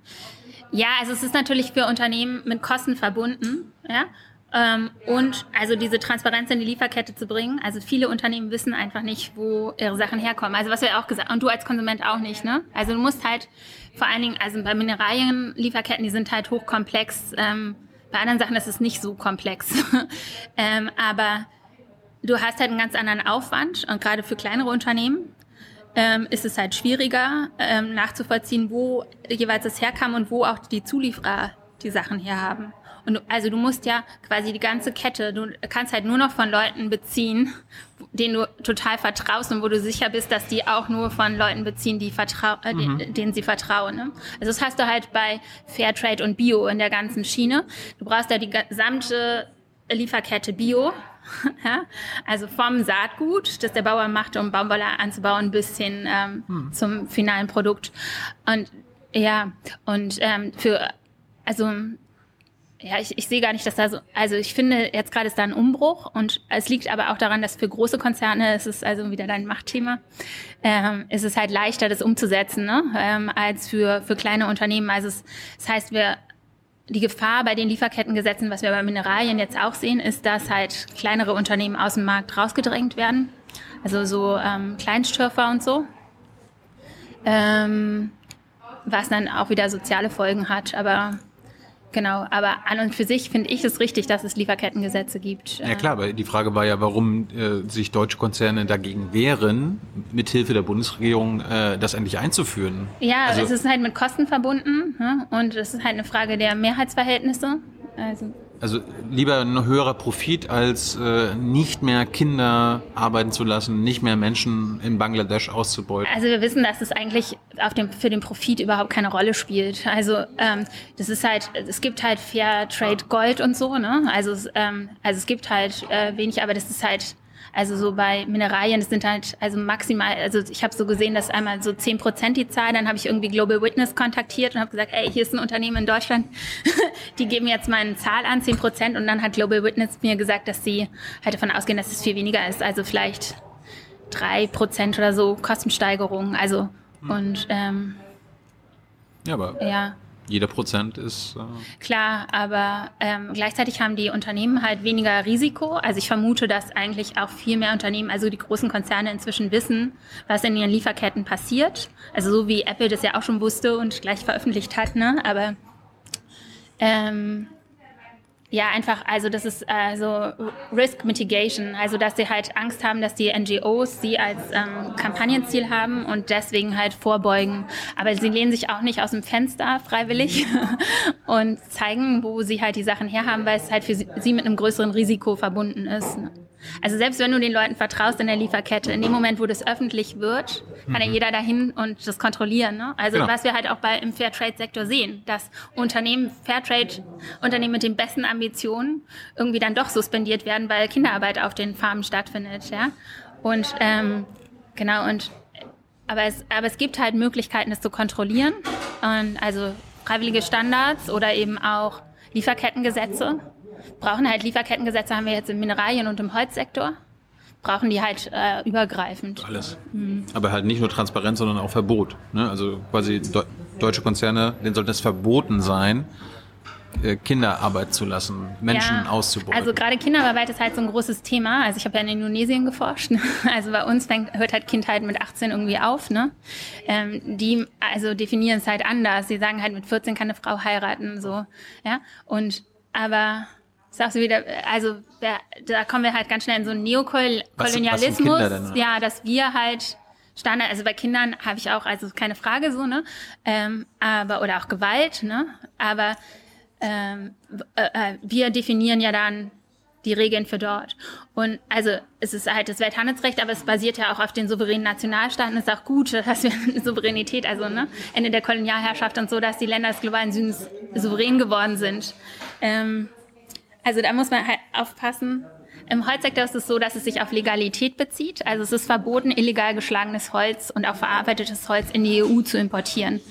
Die Strafen sind halt minimal. Also es ist eine Ordnungsstrafe, wenn du es doch machst. So. Also das ist halt dann wieder die Frage der Implementierung, die nicht klappt. Ne? Aber ähm, das wäre halt eine Möglichkeit, dass wir sagen, also es ist verboten, irgendwas zu importieren, was woanders hergestellt wurde, oh- ohne die Gesetze in dem jeweiligen Land einzuhalten. Und dadurch ähm, könntest du halt die Gerichtsbarkeit dann in Deutschland auch nutzen für ähm, Gesetzesverstöße in anderen Ländern. Hey Leute, Jung und Naiv gibt es ja nur durch eure Unterstützung. Ihr könnt uns per PayPal unterstützen oder per Banküberweisung, wie ihr wollt. Ab 20 Euro werdet ihr Produzenten im Abspann einer jeden Folge und einer jeden Regierungspressekonferenz. Danke vorab. Also sollten wir nicht nur reinschreiben, keine Kinderarbeit mehr, sondern keine Arbeit von unter 18-Jährigen. Weil sonst könnte, könnte ja quasi Nee, also- Bangladesch sagen, ja, bei uns sind Kinder nur bis 12 und ab, ab 12 sind sie erwachsen. Ja, das war halt im Holzsektor auch die, äh, die Befürchtung, dass einfach Abholzung legalisiert wird von den Ländern, dass wir da halt so einen ähm, Wett- Wettlauf wieder nach unten haben. Ne? Also, dass überall die Kinder noch jünger werden. Aber, ähm, aber empirisch trifft es nicht a- zu. Also vor allen Dingen in Ländern, wo du ja auch Demokratien hast. Ne? Ähm, Genau, also ja, Kinder, aber es ist, also man kommt halt an so Grenzen wie, wenn Homosexualität in einem Land verboten ist, ne? Und wir sagen ja, alles, was ähm, dort verboten ist, ist halt hier dann auch verboten oder so, ne? Dann also müssten halt, äh, könntest du vielleicht sowas auch also hier einklagen, also müsstest halt schauen, wie das dann tatsächlich umsetzbar ist. Aber so prinzipiell, also man könnte sich halt an UN-Recht orientieren. Also das sage ich halt, es ist legitim, wenn die UN so der Maßstab sind. Viele argumentieren ja, aber in den UN sind auch keine Demokrat nicht nur demokratische Staaten. Ne? Aber es wäre halt so ein, eine Möglichkeit. Weil Menschenrechte sind ja universell. Genau, also von den UN verabschiedet. Alle Staaten haben zugestimmt. Ne? Ja, genau. Also Menschenrechte wäre das Erste. Wir könnten dann halt sehen, auch äh, Paris-Abkommen, ne? CO2-Emissionen, also haben auch alle, also alle wollen auch Klima schützen. Das wäre also auch so ein universelles Ziel. Ähm, ja, Lena, wir sind durch. danke. ich bin durch, ey. Verrate uns zum Schluss, woran arbeitest du als nächstes? Also ich will ähm, auch mehr so zur Rolle von Städten arbeiten und was Kommunen schaffen können. Also ich habe es in Freiburg erlebt, dass du halt kommunal total viel durchsetzen kannst, ja. Ähm, Und ähm, es gibt halt Städtepartnerschaften zwischen Städten. Es gibt immer mehr Städtenetzwerke, also C40, C40. Die also die größten Städte der Welt haben sich also zusammengeschlossen, die 25 Prozent der CO2-Emissionen weltweit ausstoßen. Und die Bürgermeister haben gesagt, okay, wenn die Staaten nicht kommen, dann machen wir das jetzt. Ja. So und sowas haben wir halt auch im Agrarsektor, Fair Trade äh, Towns. Also die meisten Deutschen leben in Städten, die Fair Trade Towns sind, die sich, wo sich die Städte verpflichtet haben, wir wollen, dass mehr Fair Trade bei uns hier verkauft wird in der Stadt. Mhm und da zu gucken, okay, was bedeutet das jetzt konkret und was können wir dafür lernen für den Umbau des Weltwirtschaftssystems. Ja. Dann melde dich, wenn du damit durch bist und dann ja. re reden wir nochmal. Ja, aber wenn, da müssen wir ein Zeitlimit setzen. Ey, ich, hab, ich kann nicht glauben, dass ich den Absolutismus in dem Nebensatz erklärt habe. Willkommen bei Jungen. Ja. Danke, dass du dabei warst. Ja, danke. Danke an das Publikum und alle, die uns finanziell unterstützen. Wer im Juli uns finanziell mit mindestens 20 Euro unterstützt hat, wird jetzt eingeblendet. Danke dafür. Danke, Lena. Ja, danke. Danke an die Spender. Ciao.